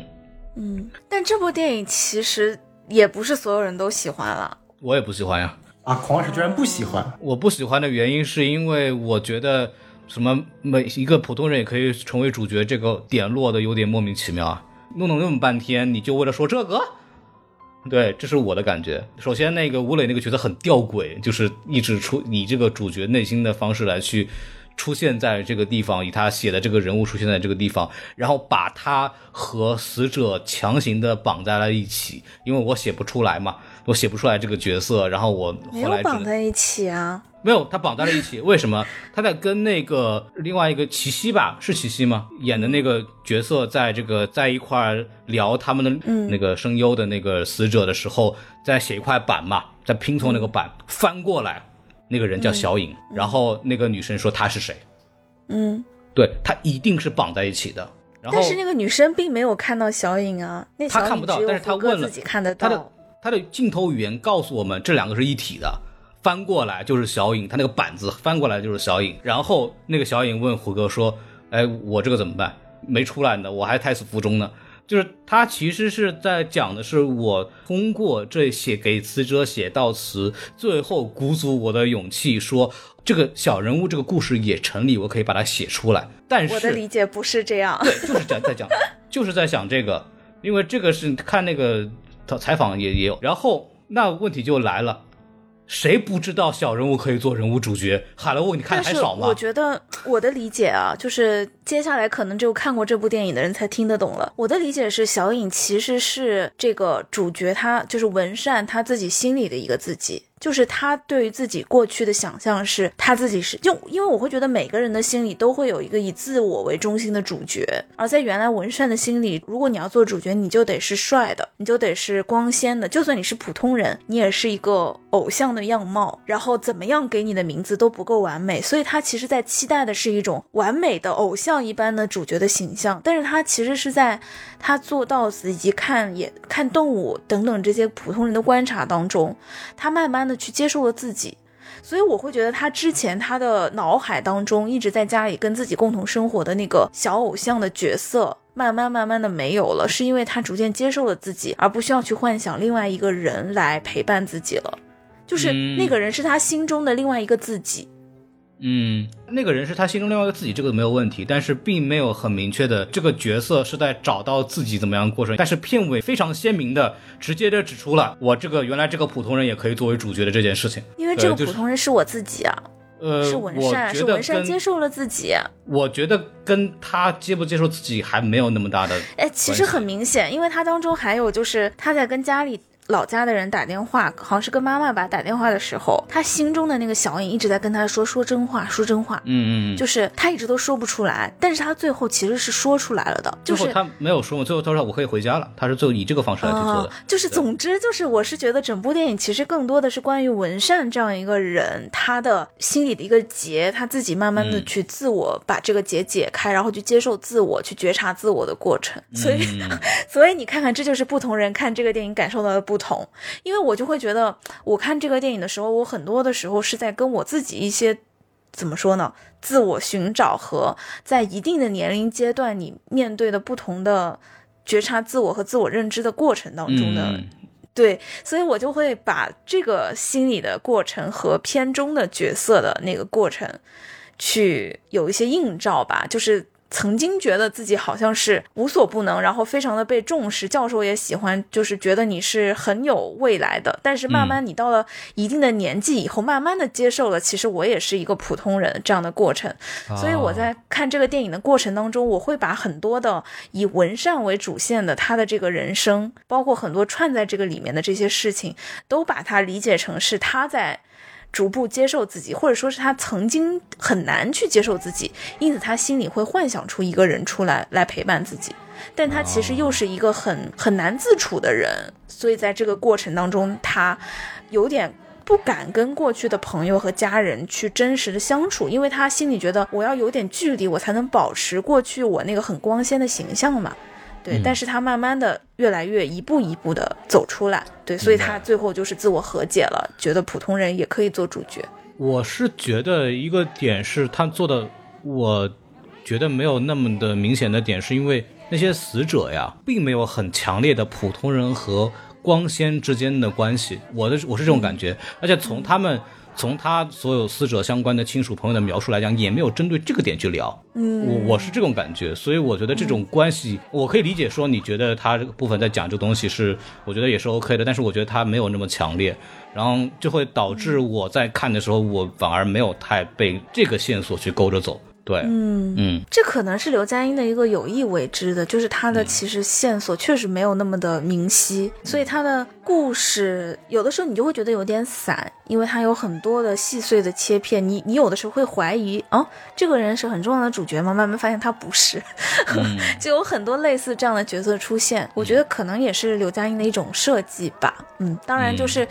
喜不喜欢，确实也就看人了。在我心中，它当然也不是一个满分作品，但是它是一个比较特别的存在。像它放在呃上海电影节当中，我觉得就是像影节的那些评审评委们看了太多的商业作品了以后，对像这样有一些特别之处的，然后有一些特别气质的有所偏爱，也是非常能理解的事情。嗯，我觉得没问题的，就是他他是那种你觉得可以值得买票去看的电影，但是你从更更多的角度，你喜不喜欢的另外一件事嘛，就跟所有电影是一样的，是的就是是的是的。你你可以不喜欢，但是我劝你看。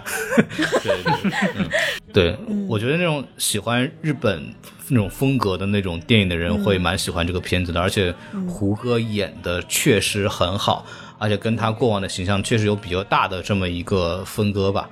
对，嗯，我觉得胡歌这个演员，他本身，嗯，可能也是在一个接受自己的状况里。因为其实就在他这部电影上映的前后，我觉得他是有一些争议的，包括他在微博上就是晒了一张很丑的自拍，然后说自己就是类似于再也不拍电影啦，这种类似这种，然后后面他又做了一些解释了，但是我觉得可能这些也都是他曾经是以一个非常帅的、帅的很突出的一个所谓的偶像和奶油小生的形象出道，后面经过了种种的变故嘛，到了一定的年龄，然后结婚的时候又不太被祝福。我就觉得那种感觉，所以他可能一直也是在一种，嗯，我到底是谁？然后我到底要怎么和我自己去自处？我到底怎么去认识现在的我自己？就我觉得他可能也是在这种挣扎当中的，这也是可能他在这个角色里面会让我感觉表演痕迹不是很重，但是呢，很合适的这样一种感觉，嗯，他挺微妙的，很适合他的这个角色。哦，我一个朋友评价说，胡歌在这部电影之前，总感觉他是一个电视剧演员。但是这部电影会给人感觉他是一个电影演员了，就是收的非常好，并且你会在里面看到一个非常窝窝囊囊的、佝偻着背的，然后那样的这么一个胡歌啊，跟他以前的形象，甚至跟南方车站也完全不一样。对，嗯，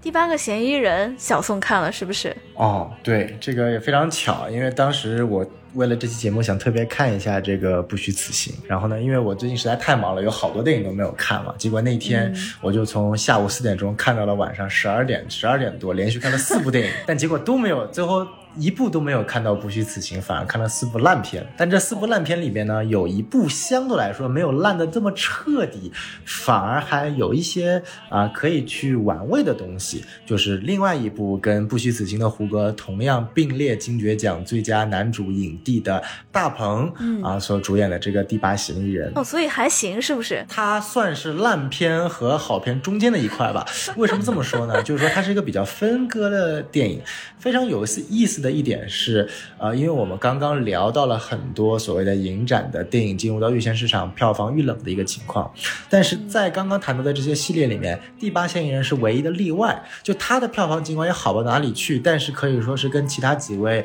有质的差距。如果我们把燃冬宇宙探索编辑部不虚此行、永安镇故事集加上野蛮人入侵所有加起来的票房加在一起，可能也只有《第八嫌疑人》的三分之一，《第八嫌疑人》的票房已经达到了三亿左右。嗯。哎，这是一个非常有意思的事情，所以我当时是抱着这样的一个，就是我没有想到，同样都是金爵奖最佳影帝，为什么不虚此行就那么几千万，第八嫌疑人能够已经飙到几个亿了？所以我就去选择看了这部电影。第一点不得不说的是，我不知道胡歌演技配不配上影帝啊，因为我没看，但是大鹏的演技绝对是绝对意义上的亮点，或者说整部电影大鹏是唯一的亮点。这就是为什么这部电影很很很奇葩的一点，就是这部电影的前半部分。都很不错，因为这个电影很简单。第一点，它是犯罪片；第二点，它确实是真实故事改编的啊。然后第三点，它的这个片名说的好，非常的吸引人；说的不好，非常的诈骗。整部电影其实就围绕着当年有一场银行大劫案，有七个嫌疑人，最终。但是警方最终要去寻找到第八个嫌疑人到底是谁，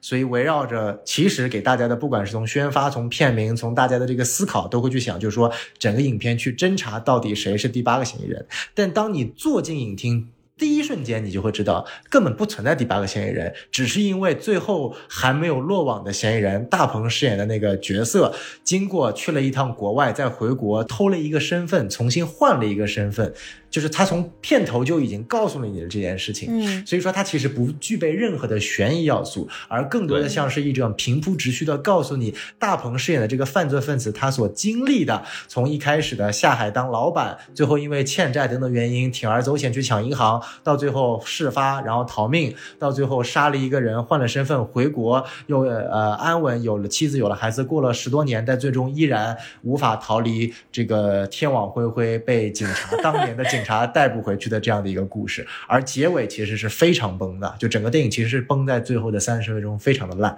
非常可惜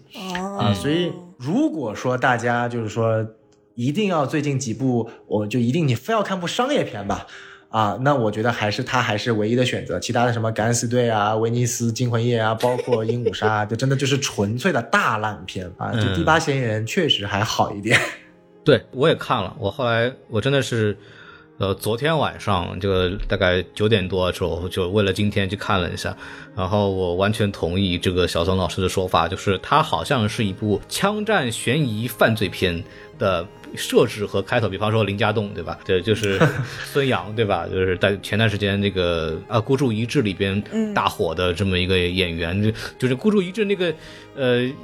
剧本上有很多问题，但是演员演的都没什么毛病的。对，确实那个孙杨演的人很好，给人感觉好像是一个什么警察，什么多年追凶是吧？藏就是一直在找这个人到底是谁，到底是谁呀？到底是谁呀？对吧？然后是这么一个事情，但是不是因为这个东西的正常逻辑啊？如果我我们如果是按照这个。标题试图误导我们给的那个剧情结构呢，应该是当时我们发现有另外一个人参与了这个事情，但是到底是谁，我不知道。经过警方多年的追查，我找到了他，对吧？这个本来应该是这么一个故事，但是他现在故事变成了说，当时这个人是谁，你已经知道了。然后这个你已经知道了，然后整个故事一个半小时、两个小时就在说，哇，这个人多么的不容易啊，哇，这个人好苦啊，哇，这个人到底经历了什么事情啊，哇，他一路上还杀了更多的人，好坏啊，对吧？然后警察也好苦啊，死了一个，然后背负了这么一个愧疚。哇，赵颂文演技好好呀！哇，大鹏好会演啊！结束了，对对。怎么感觉好多的评论对话好熟悉啊？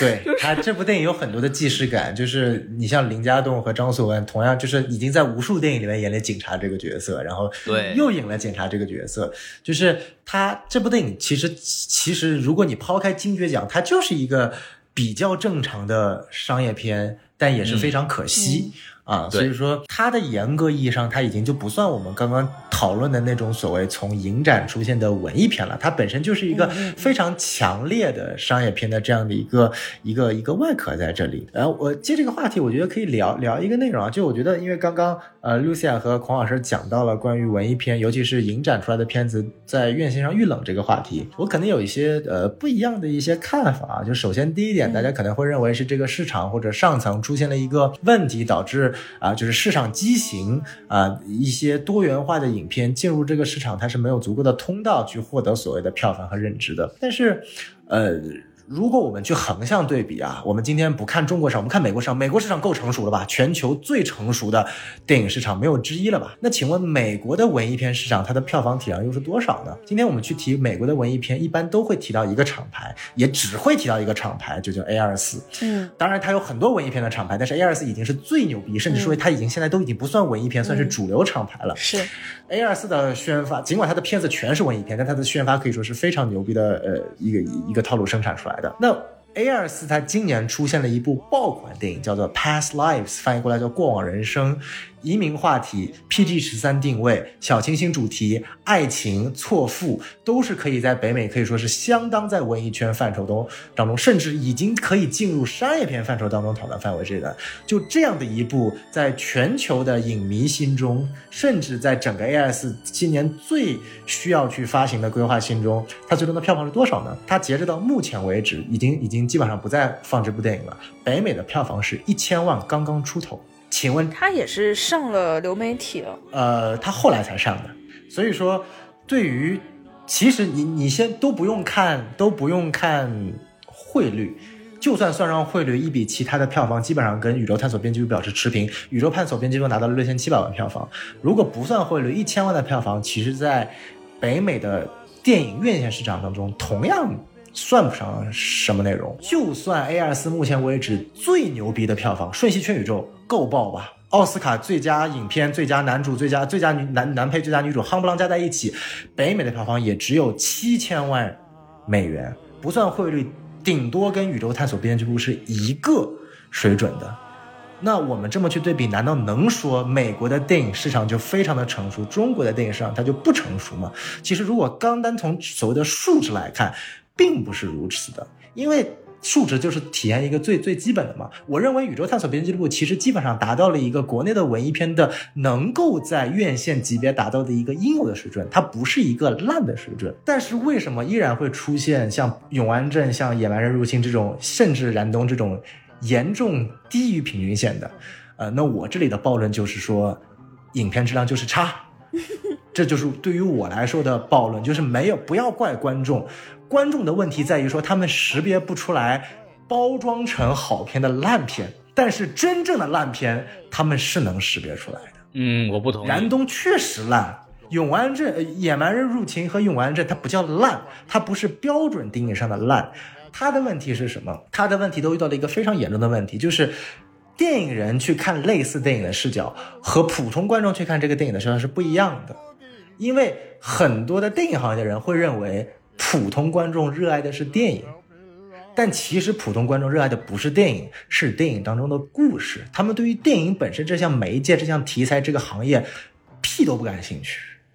所以，对于像《野蛮人入侵》《永安镇》这种带有强烈原电影元素的作品，它本身就不可能，就是从它立项开始就不可能有高票房，再加上各种宣发的可能出现的问题，加上影片的。等等因素放在一起，这就是一个，因为宇宙探索编辑部为什么能火？第一，它确实能够引起共鸣；第二，它质量确实好；第三，它有郭帆等等类似的宣发放在这里，我觉得是一个比较标准的文艺片的一个范畴体量。但你说《永安镇》和《野蛮人》，一个两百八十万，一个九十九万，九十九万是什么水平？一百万的票房吧，平均票价四十五块钱，意味着什么？意味着也只有两万人看过这部电影。再不济的电影市场，我国我不相信连两万的核心的迷影用户都没有。那为什么大家不去看这部电影呢？那我觉得就要回到一个最关键的问题了：不要去怪市场，不要去怪上层，不要去怪观众，想想看自己影片本身到底是不是。存在这一个问题，因为对于我们来说，我们作为电影行业的从业人员也好，热爱人员也好，我们去认识这部电影的时候，从影展开始是它的各方面信息了解都非常清晰的。我们是希望带着一种电影人的热爱，希望它能够在院线市场有一个好的表现的。但是放在正正常人、非电影爱好者的心中，百分之九十九的观众而言，他根本不了解这个电影，它的唯一入口就是他上院线了，我去看一看。在这些电影基本上都没有宣发的情况下，就是纯粹拼质量了，就是一个非常简单的纯粹拼质量。这个质量不是一个客观层面的质量好坏，客观层面上，《野蛮人入侵》《永安镇》都不是最差梯队的，一定比像《孤注一掷》《消失的他》好。我这里的质量是。既然这些影片赶上院线，他就得先清楚这个院线市场的群众他们所认知的质量是什么。你要是没这个认知，没有这个水平，你要么就别上院线。上院线你就不要去考虑这个票房的问题，也不要因为票房差这个问题在后面骂街，没有意义，也没有人会 care，没有人会关注这些事情。诚然，最牛逼的美国电影市场，它的票房也好不到哪里去。A 二四。这么一个牛逼的独立制片公司，它的平均票房北美也就大概在两千万到三千万左右。人家说过一句话吗？人家有非常完善的后续的发行体系，不管是流媒体，不管是卖到各种各样的平台，不管是放碟，不管是周边，它有非常好的收回成本的途径。如果你连这些问题没有考虑到，你做一部文艺片只想通过院线把这个东西回本出来，你而且还不考虑。观众本身对于这部影片的质量的接受问题，那我觉得还是比较可惜的。所以我觉得宇宙探索编辑部是一个非常好的可以去在这个行业中去进行对标的文艺片的范本。其余之外，我觉得不管是燃冬、永安镇、野蛮入侵，啊，甚至因为不思启森我还没有看过，所以不予评价，都是在某种程度上需要去寻找一下自己的问题的，就是。观众再差，我不可能出现九十九万和二百八十万这种让人匪夷所思的市场而导致的问题。嗯，首先，《永安镇》在和《宇宙探索编辑部》在我心中它没有高低，都是那种在我心中的满分电影。但这个是个人喜好了，这是个人喜好，就是我认为他们的差距并没有说有票房显示这么大。还有一个问题就是，中国没有后续的二项赚钱的方法，这也是一个很大的问题。就是我们只能看票房，呃，有还是有的，只不过赚钱的比例没有美国那么大。比如说中国也有也有新媒体发行嘛，对吧？哎，那个中国的电影新媒体发行啊，就是我我就这么说吧，就是我们不谈这些，娄烨到今天为止有几部电影在中国上映过了？这些票房哪部有超过有有几部是超过一千万的？为什么娄烨能活得很好，你活不好？你有没有找过国外发行的渠道？你能不能除了在国内发行，你就没有其他渠道吗？如果你一部电影，你本身文艺片立项的标准就不是为了赚钱，对不对？那你既然不是为了赚钱，或者说不是为了赚院线的钱，你现在又过来好不容易上映到院线，你又在这边苛求院线赚的钱少，这本质上就是一个从立项开始就说不通的一个矛盾点。嗯，你本身就应该去去寻找更多去发行的渠道。但我会觉得这几部电影的情况还不一样。就是我觉得《野蛮人入侵》比较符合你说的情况，他肯定是没有说想要从院线上赚钱的，甚至我会觉得对《野蛮人入侵》来说，它上院线只是一个惊喜上加分的东西，对，它本身也不是奔着院线来的，嗯，但是像嗯《宇宙探索编辑部》和《永安镇故事集》，特别是《永安镇故事集》，我觉得它在院线上的失利应该是在他预料之外的事情。这是为什么现在峰哥发发疯的原因，我觉得就是他其实就不太适合走娄烨那个路线。对，因为我觉得他们从拍的时候的想法就是会觉得是冲着中国大陆市场的审美和一些观众的取向，觉得我就能够回本的，他才会这么去做这个项目。大家反映的问题不是说就不知道他们这些电影在院线上本来就不会有很好的表现，而觉得我们已经默认中国电影是这个鬼样子之后，我们还觉得还不够高。是这个逻辑，就是他们并没有说说我走院线我就不往国那个法国去走那个艺术院线，他们也走，只不过是在我的看来是他在中国大陆的市场表现应该比他现在的东西要更好，呃，而且呃这个东西是有余地改改进的，整个市场和整个的环境，而不是说我他已经这样了我就不动了。然后我就我你就活该，你就你作为中国人拍的这个中国微电影，你就活该面对中国这样的票房这个市场结构，你就活该。然后你就你为什么不走海外线？你活该。你为什么不卖电？你活该。不是的。他可以他们他们肯定是想发海外院线的。现在国内的海外发行公司还少嘛？问题是像这样的，就比如说《永安镇故事集》，它在国内这样的票房表现，海外也看不上啊。对，不是这样吗？我的一个非常就是，因为我对于市场的认知就是说，宇宙探索编辑部它做到了，它做到了六千七百万这个成绩，所以我认为，因为永安镇和宇宙探索编辑部他们的相对来说是属于比较类似类型的。所以说，我认为既然宇宙探索编辑部做到了，永安镇它没不可能，就是它这个成绩，就是如果是两千八百万和六千七百万，我觉得是一个可以接受的范围。但是两六千七百万和两百八十万，我觉得是有点难难以理解的。但是我们再去对比另外一个数字，其实永安镇是一个可以，就是这个成绩，我认为啊，就在我的认知里，它就是永安镇本身。它所就是票房这个东西本身是跟质量是没有成完全对比的关系。我认为二百八十万就是永安镇该去达到的一个正常的水准。为什么？第一点就是很简单，宇宙探索编辑部它毕竟还是一个非常强烈情感输出，它面向大众的一个心理诉求的问题。永安镇真的太小众了，它面对的真的是电影人才会去想到的一些，它不具有普适性。就像前两天微博上那个奇爱博士说的，永安镇他所聚焦的是小镇居民的，我我我强烈不同意这句话，他一点不具备普适性。永安镇太文艺青年的穷酸劲儿了，我说的难听一点，就是这个东西两百八十万，你他妈能卖一百万，我觉得都已经很好了。你想想看，贾樟柯力推的记忆都能卖到两百五十万了，你永安镇卖到两百八十万，你已经很牛逼了，你知不知道？对。你想想看，贾樟柯自己的电影都不去推，他推记忆已经推成什么样子了？他能两卖到两百五十万，你永安镇还想怎么样？而且我我非常非常不喜欢，因为这几年，呃，随着疫情或者说整个电影行业倒退，出现了一种。非常特殊的电影的题材叫做迷影题材。我现在听到这两个字 PTSD 了，我真的不想再看到。我不管是国外的大导、名导，都开始怀念自己以前的作品，然后开始去拍跟电影有关的电影。他们忘记了电影这个行业本身的初衷是面向大众的。你拍再多跟电影有关的电影，就是你还想去面对大众市场去卖，然后告诉大众说你应该尊重电影这个行业，电影这个行业有多么的神圣，有多么的伟大。我觉得是一件非常非常不可理喻的事情。而且你像斯皮尔伯格，像。查泽勒，你去拍跟电影有关的电影，OK，你没问题，你们都是世界大导。你魏书君，你何德何能？你给我拍一部，你才几岁，拍过几部电影？你哪来的资本？哪来的认知？哪来的学识？哪来的资格跟我去讲你对电影的认知？你还想讽刺电影呢？你有没有觉得你拍出来电影，看现在奶奶样，就是你最该讽刺的样子？我说的难听一点，好，先把你电影拍好，再去想去讽刺的内容，这是我觉得核心。先做内容，再去想做反讽。嗯。没有，首先就是我非常不同一点，就是第一，我不觉得魏书君拍差了，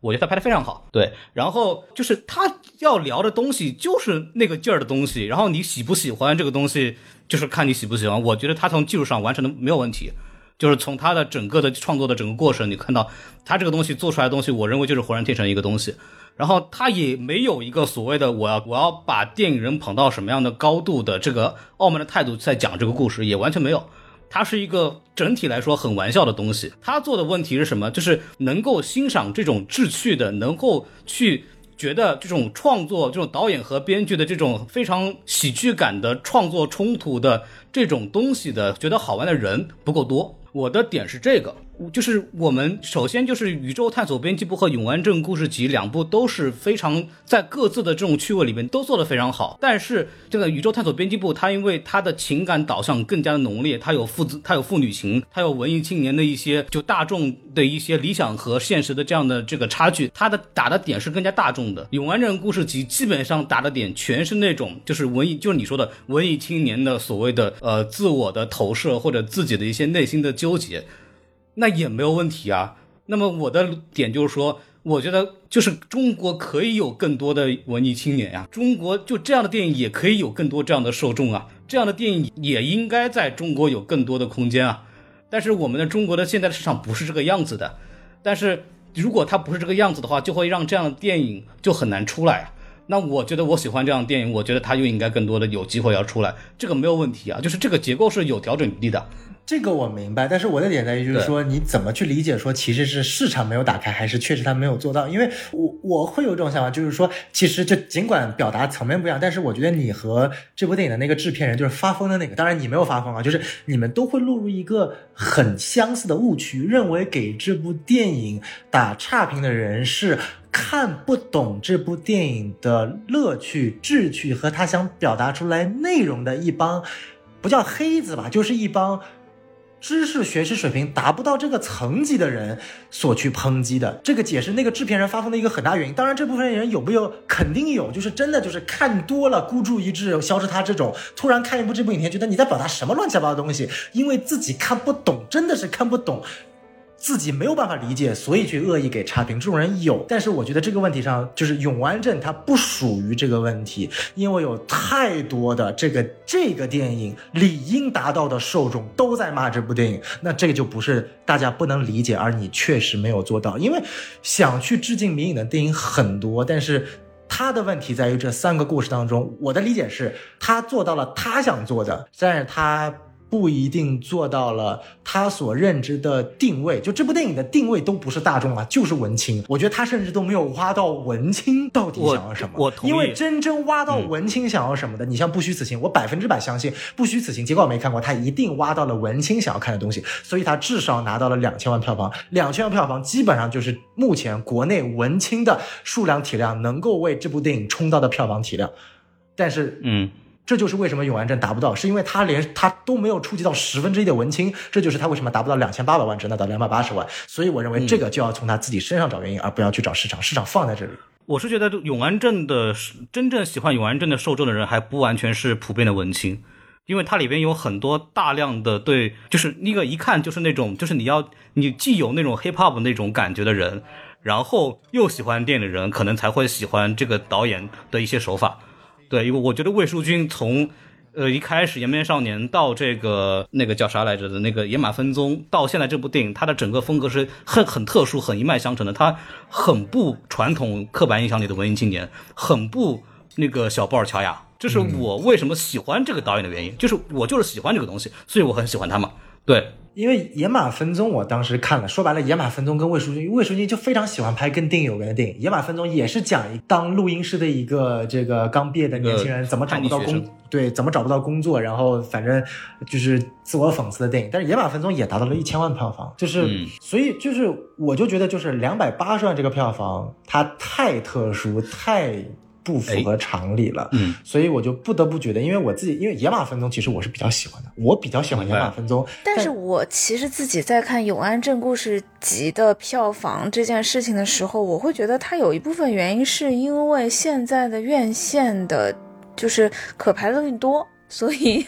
所以它本身在。在竞争当中没有打得过，这也是为什么他的制片人会发疯，我是能理解的，因为他给的牌，所以我就说他是为了黑红而红嘛，就是他就会觉得，就是他是踩了一个他觉得他能惹怒的很小的一个群体，就是所谓的豆瓣影评人，他会觉得这个人群其实没有那么大，然后但是这个人群我冲着他们发发疯呢，剩下的人可能会好奇，我要站一边吧，我是站这些低分的影评呢，还是站你这个电影呢？那我。是不是去看一看呢？所以我觉得制片人在发这个疯，多少是带了这种心情的。因为我相信做电影的人，没有人不知道写影评打分这个事情就是从自己喜好来，是不需要讲道理的。所以我觉得他发这个疯，是不是代表他没有给一些大家喜欢的电影打过低分呢？不是的，是因为他觉得现在我必须要做点什么来引起大家注意了，来让院线愿意再给我一点影院影厅了。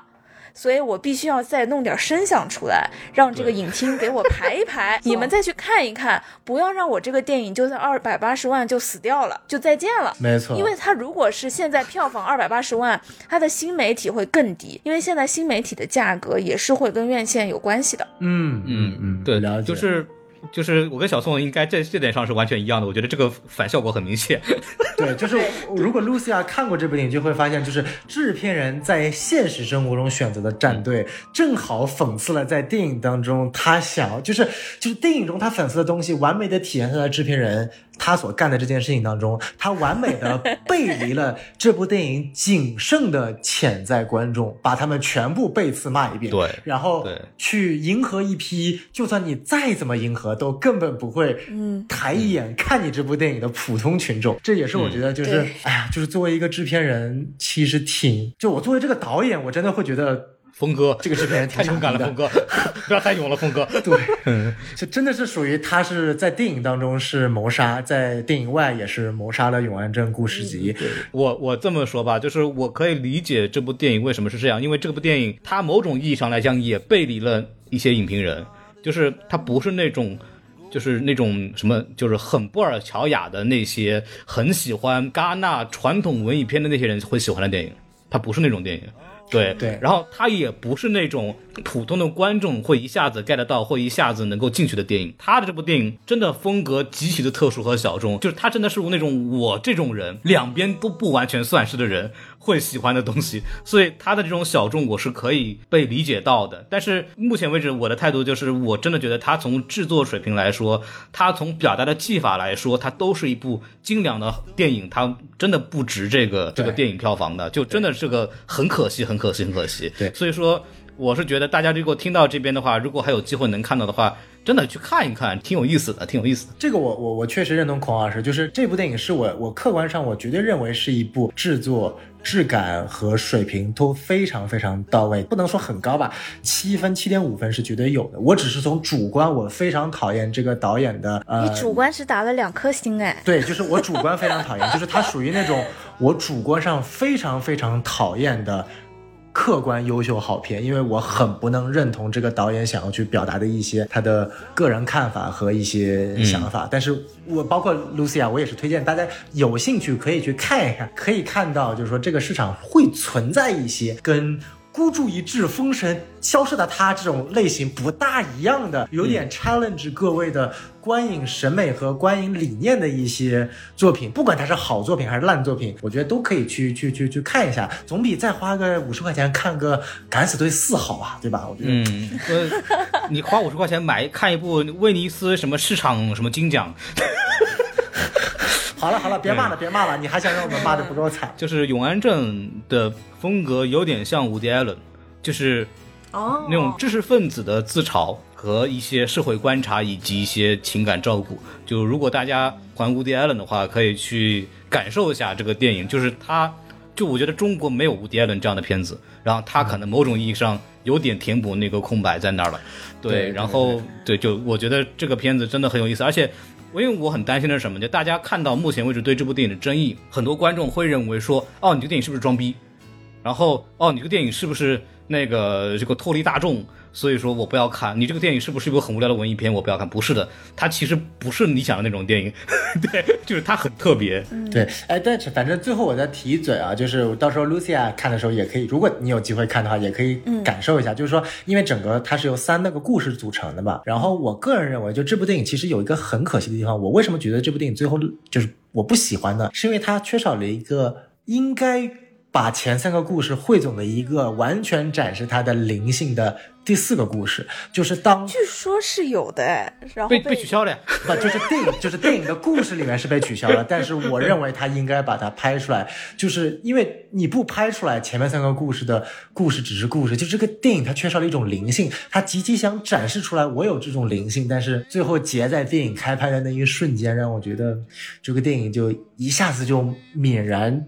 众人了。如果是乌迪·艾伦，他一定会有第四个篇章，把前面三个去铺垫出来的一些闹剧，在第四个篇章，当他们没有剧本，什么都没有，然后人员全都。找齐，然后各种乱七八糟的事情，比如说这个这个造了雕像的，他们的这个市局领导又过来掺一脚啊，然后那边的那个呃选上演员的农村妇女又过来掺一脚啊，然后剧本怎么进行调整啊，大概还有二十分钟，关于他们最终一边接受着呃乱七八糟的第四个故事，一边又是怎么样去具体在开拍的时候发生的故事，可能最终在一个结尾，我我能够理解这种荒诞喜剧，光前面三个故事，我认为它的说教意味大于它的荒诞意味，这是我的个人感觉。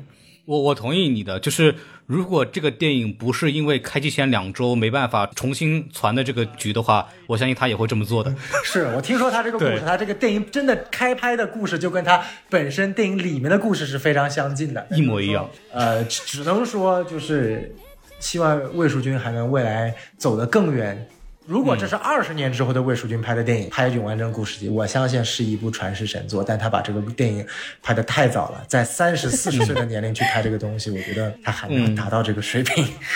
换个制片人吧，也蛮重要的。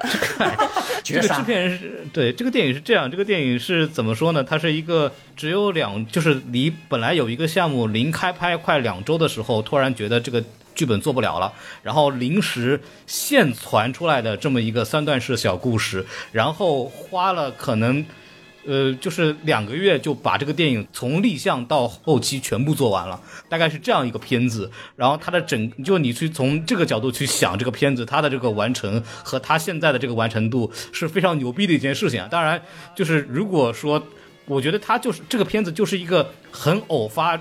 临时出现的这么一种特殊的东西，对，也很难说我好好准备能拍出不一样、更好的这种感觉了。他这个片子就是太，嗯，突发、太浑然天成、太特殊的一种东西了。嗯，嗯，没错没错。对。然后我们刚刚聊了，就是太多永安镇了啊，不好意思，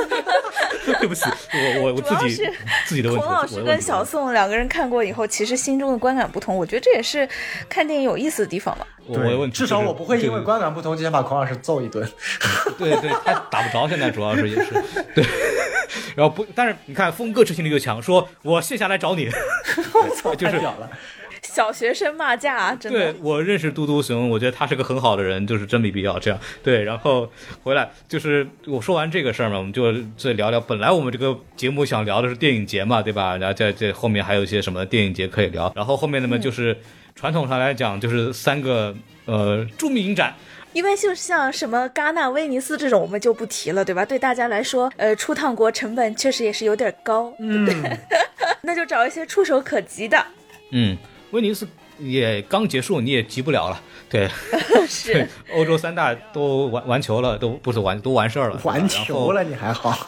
都都完事儿了。对，然后海外的话，下一个可能比较大的是多伦多，呃也在正在进行。然后那个奥斯卡对吧？然后就差不多。然后国内的话，其实呃最近呢可能就是非常著名的平遥国际电影展。然后前段时间刚刚公布了海报，是一个卓别林装扮的人，然后在这个平遥的古城墙那个地方的一张照片，还挺有意思的。是。啊、对。然后平遥的平遥电影展的气质，我会觉得有点介于 Fir- First 和上海电影节这种之间。嗯，我不同意。我觉得它有点像 First 和戛纳之间，哦，对，就是我甚至都不知道这个之间大概的定位是什么意思。我大概明白，就是说它就是没有像 First 的那么清创，但是它整个气质呢也是相对文艺电影、独立电影比较多。我这么说吧，就是为什么我说平遥跟戛纳很相近呢？是因为呃，贾樟柯个人跟欧洲三大的关系非常好，所以说他的整个的选片啊什么东西的，从那边的片子很多。然后，呃，First 的话，众所周知，它其实叫国际影展，其实没有太多的国际影片的，基本上都是大陆导演，嗯，就是或者是华语电影导演。所以说这方面来讲，从选片上来讲，平遥的选片国籍上会更加多元，然后它也会非常着重于关注第三世界国家的海外影片。嗯啊，就是这个在很多，比方上影节可能都是经典老片，或者一些比较就是大的一些国家的“一带一路”影展，对，就是这种比较多。但是呃，First 的华语电影占主要百分之九十以上，我觉得。然后平遥是有很多这种什么伊朗啊、什么阿富汗呐、什么老挝啊，乱七八糟，反正有的国家你肯定都不一定知道。非洲啊，那个片子会在里边做展映。所以说，如果你哎，对这种类型的影片就感兴趣的，说我觉得平遥是一个好去处。然后贾樟柯导演个人在欧洲的影响力，他也可以去找到一些在呃三大参展的影片，以及他每天晚上会有各种各样的活动，你可以非常近距离的去。有一年，他就把当时欧洲三大的选片人，就是艺术总监全部叫来了，你能现场零距离的看到他。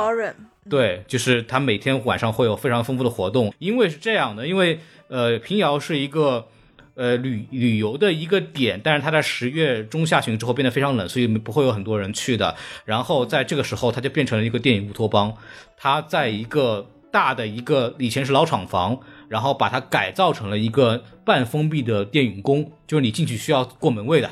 啊，大概这么一个，哦然后你没票是进不去的。像媒体的话，你要凭证才能进场，哦然后所以说它是一个相对封闭的这么一个感觉，所以它跟 First 的那种你要去或者或者上影节，你要去各个什么电影院里到处跑不一样，嗯啊，它是把所有的影厅放在了一起，所以说它的这种观影感受和你的交流感受是完全不一样的。对对对，我觉得这个。体验就更像戛纳了，因为戛纳也是个电影宫嘛。然后你需要每每每场在那儿排队啊，什么去进场啊，什么东西的，我觉得会有跟 First 不太一样的那种观影感受和讨论氛围。嗯，然后还有就是平遥倍儿冷。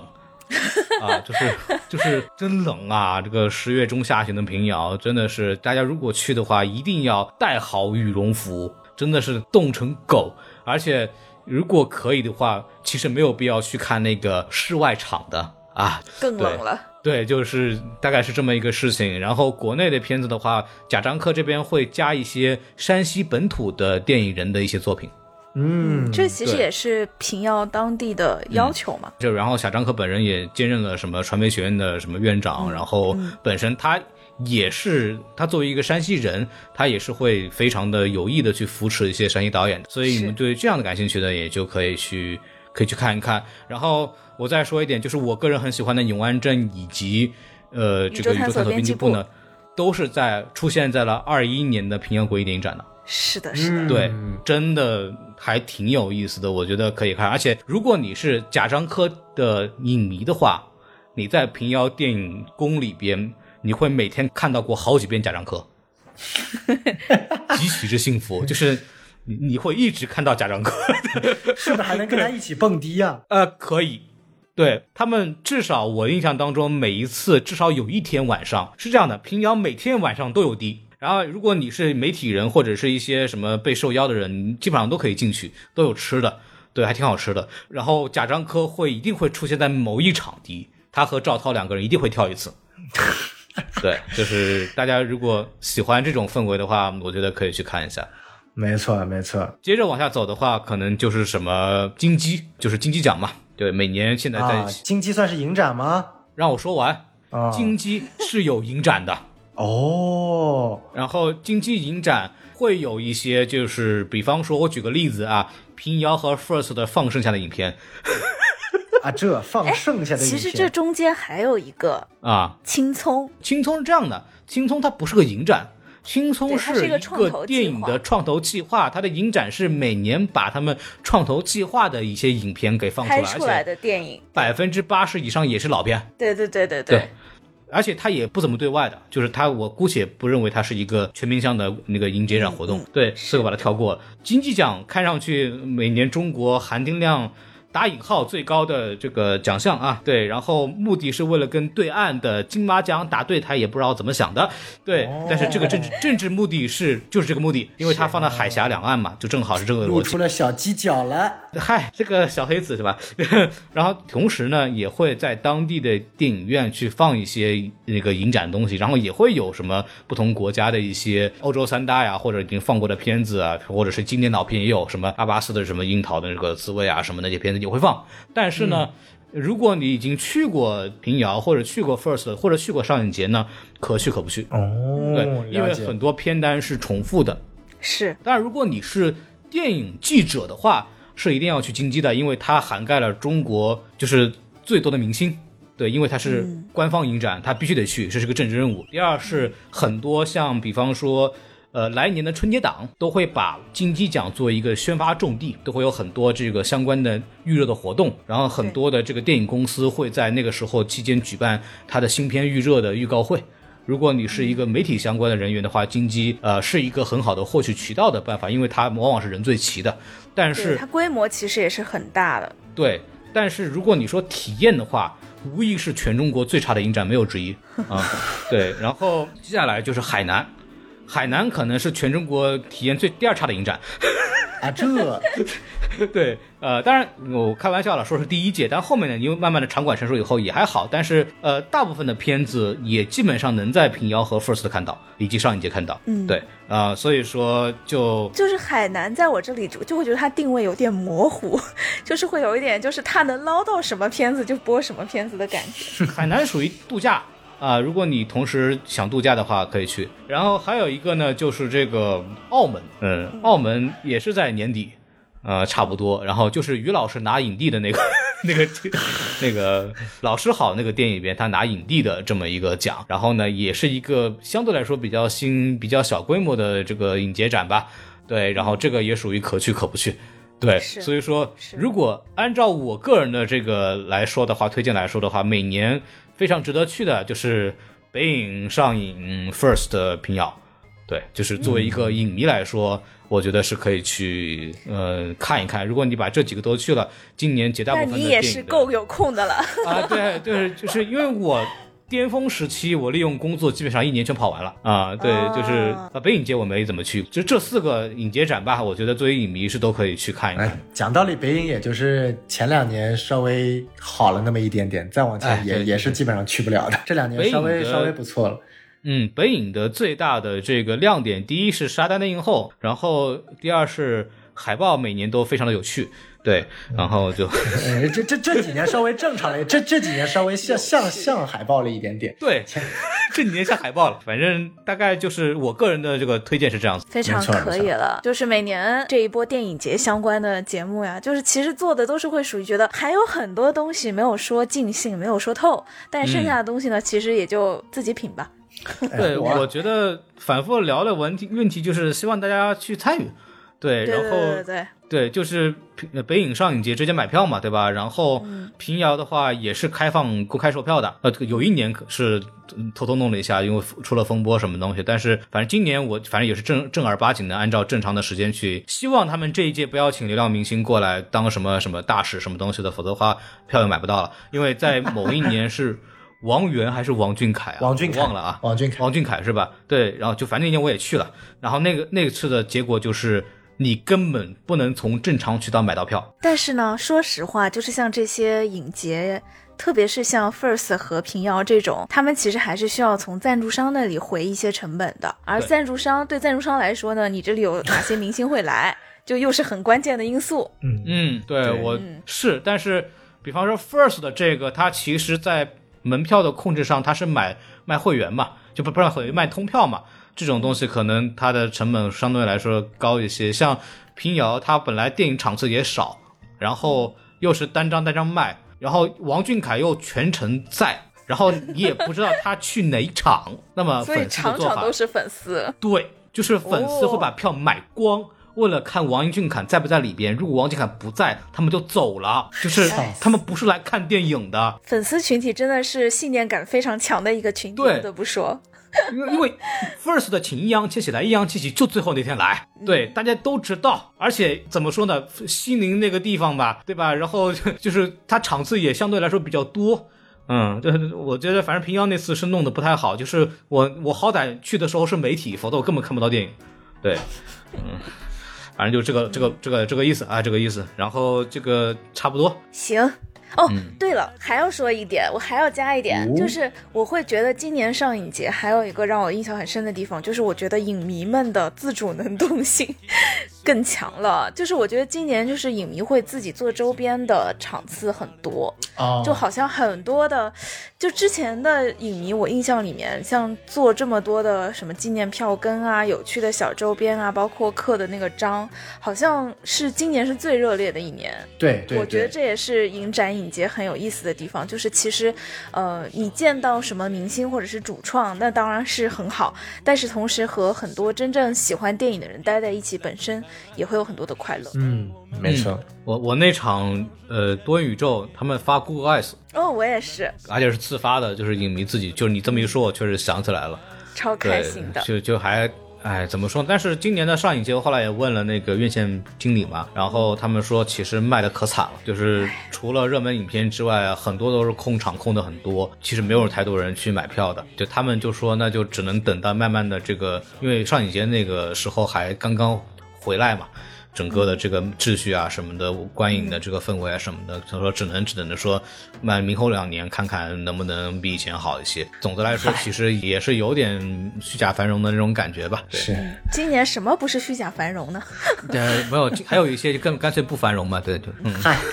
他票价敢再提升一点，我保证他明年可以卖得更惨。对，就是票价也是一个很大的问题。但是呃电影电影院饿了好几年了嘛，对吧？反正就是，哎嗨，这几年谁没饿着呢？哎嗨，嗯，就是，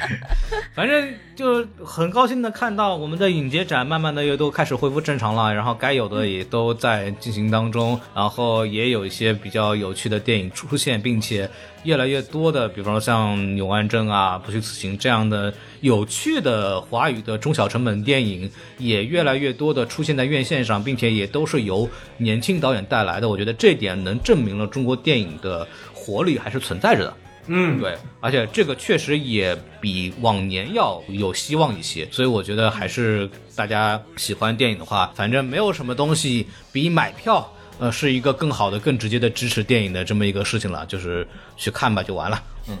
确实，没错那，就大家一起多多去看电影，去撕票吧。对，好的，撕什么票？俱乐部，我是夏。我是什么电台的孔老师，哎，我是撕票俱乐部的大卫老师，我是小岳老师，其实是小宋啦。好了对，那我们下期再见，拜拜拜。It's strange, babe. Every time you look my way. 兄弟伙要挺直腰杆，哎，昂起脑壳比你高点儿。兄弟弟的票儿要多装点儿，装满你的包包，足球儿还是老板儿。呀，那一路上坡坡坎坎儿，伴随很多框框儿，数不清的板眼儿。我和我的死穴那些事情全部记得起，我记得你。永远不会嫌钱多些，我都还记得昨天，依靠吃泡面过夜，窗外面又是冬天，哪怕再刮暴风雪，也无法将我冻结。我告诉整个世界，要让名字响彻中原，用听不懂的方言来霸占整个行业。以前你不相信，说我讲那些是谎言，从地下做到商业，做最耀眼的焦点。第一个吃上螃蟹，永远不会嫌钱多些，所以不管白天黑夜，在我走起之前，和我重新思学，拼命往前追，用汗水来兑钱，加速就像飞碟。愿你那些 free friend 的嘴脸，感谢奋斗到岁唱到喉月。咙沙哑，永远不会停下。光片和 rasa，我都写在纸上。这扇门被我推开，我看见一座宫殿，从起点通向未来，要继续不能松懈。Yeah yeah。永远不会嫌钱多些，我都还记得昨天，依靠吃泡面过夜，窗外面又是冬天，哪怕再刮暴风雪，也无法将我冻结。我告诉整个世界，要让名字响彻中原，用听不懂的方言来霸占整个行业。以前你不相信，说我讲那些是谎言。从地下做到商业，做最耀眼的焦点。第一个吃上螃蟹，永远不会嫌钱多些，多些。做奋斗中的一代，不坚持只是应该，不怕边缘自成一派，走起来就算是意外。所谓没例外的例外是我破了，他们觉得佛不掉的牌我刚才佛了，他们觉得错的我来证明他们错了，就像他们觉得做不到的我已经都做了，就当做我有先见，用歌词提前公布，不在乎那些偏见，不管吃饱还是空腹。你说未来是天堑，我把天堑变成通途，在突破新的边界，一直冲上高速公路，拍掉衣服上的灰，加速继续追。如果没有黎明，日出没那么美，从爬到站到走到跑到冲到向着飞，出发那天就决定把这条路走到黑。为朋友经常考虑的人一定要当心。我明白一个道理，不要去轻易相信，要记住每个教训。他们只会表示同情，不会怜悯你的遭遇，甚至最后把你抛弃，抛弃。只有本事靠得住，其他都信不过。不断给自己系统升级出最硬的货。我相信踏实的做大事要比捷径近得多。如果从来没有拼过，就别怪生命我用自。己的方式给我爸妈买房子，活成我要的样子，活得不和别人相似。不只是活个装饰，就算没含金汤匙，把手起家的心思敢让成就变得夯实。我细心研究，当老大蜕变后，有无限个节奏。看蓝图在建构，与 homie 不停歇，我每日又每夜。在不知不觉间把发的誓都兑现。永远不会嫌钱多些，我都还记得昨天，依靠吃泡面过夜，窗外面又是冬天。哪怕在刮暴风雪，也无法将我冻结。像房间做的总有一天响彻世界。用听不懂的方言来霸占整个行业。以前你不相信，说我讲那些是谎言。从地下做到商业，做最耀眼的焦点。熬过了漫漫长夜，继续拓宽我的疆界。兄弟伙要挺直腰杆儿，哎，昂起脑壳比你高点儿。兄弟你的票儿要多装点儿，装满你的包包，足球儿还是老板儿。那一路上坡坡坎坎，伴随很多狂欢儿，数不清的板眼。我和我的死穴，那些事情全部记得起，我记得你。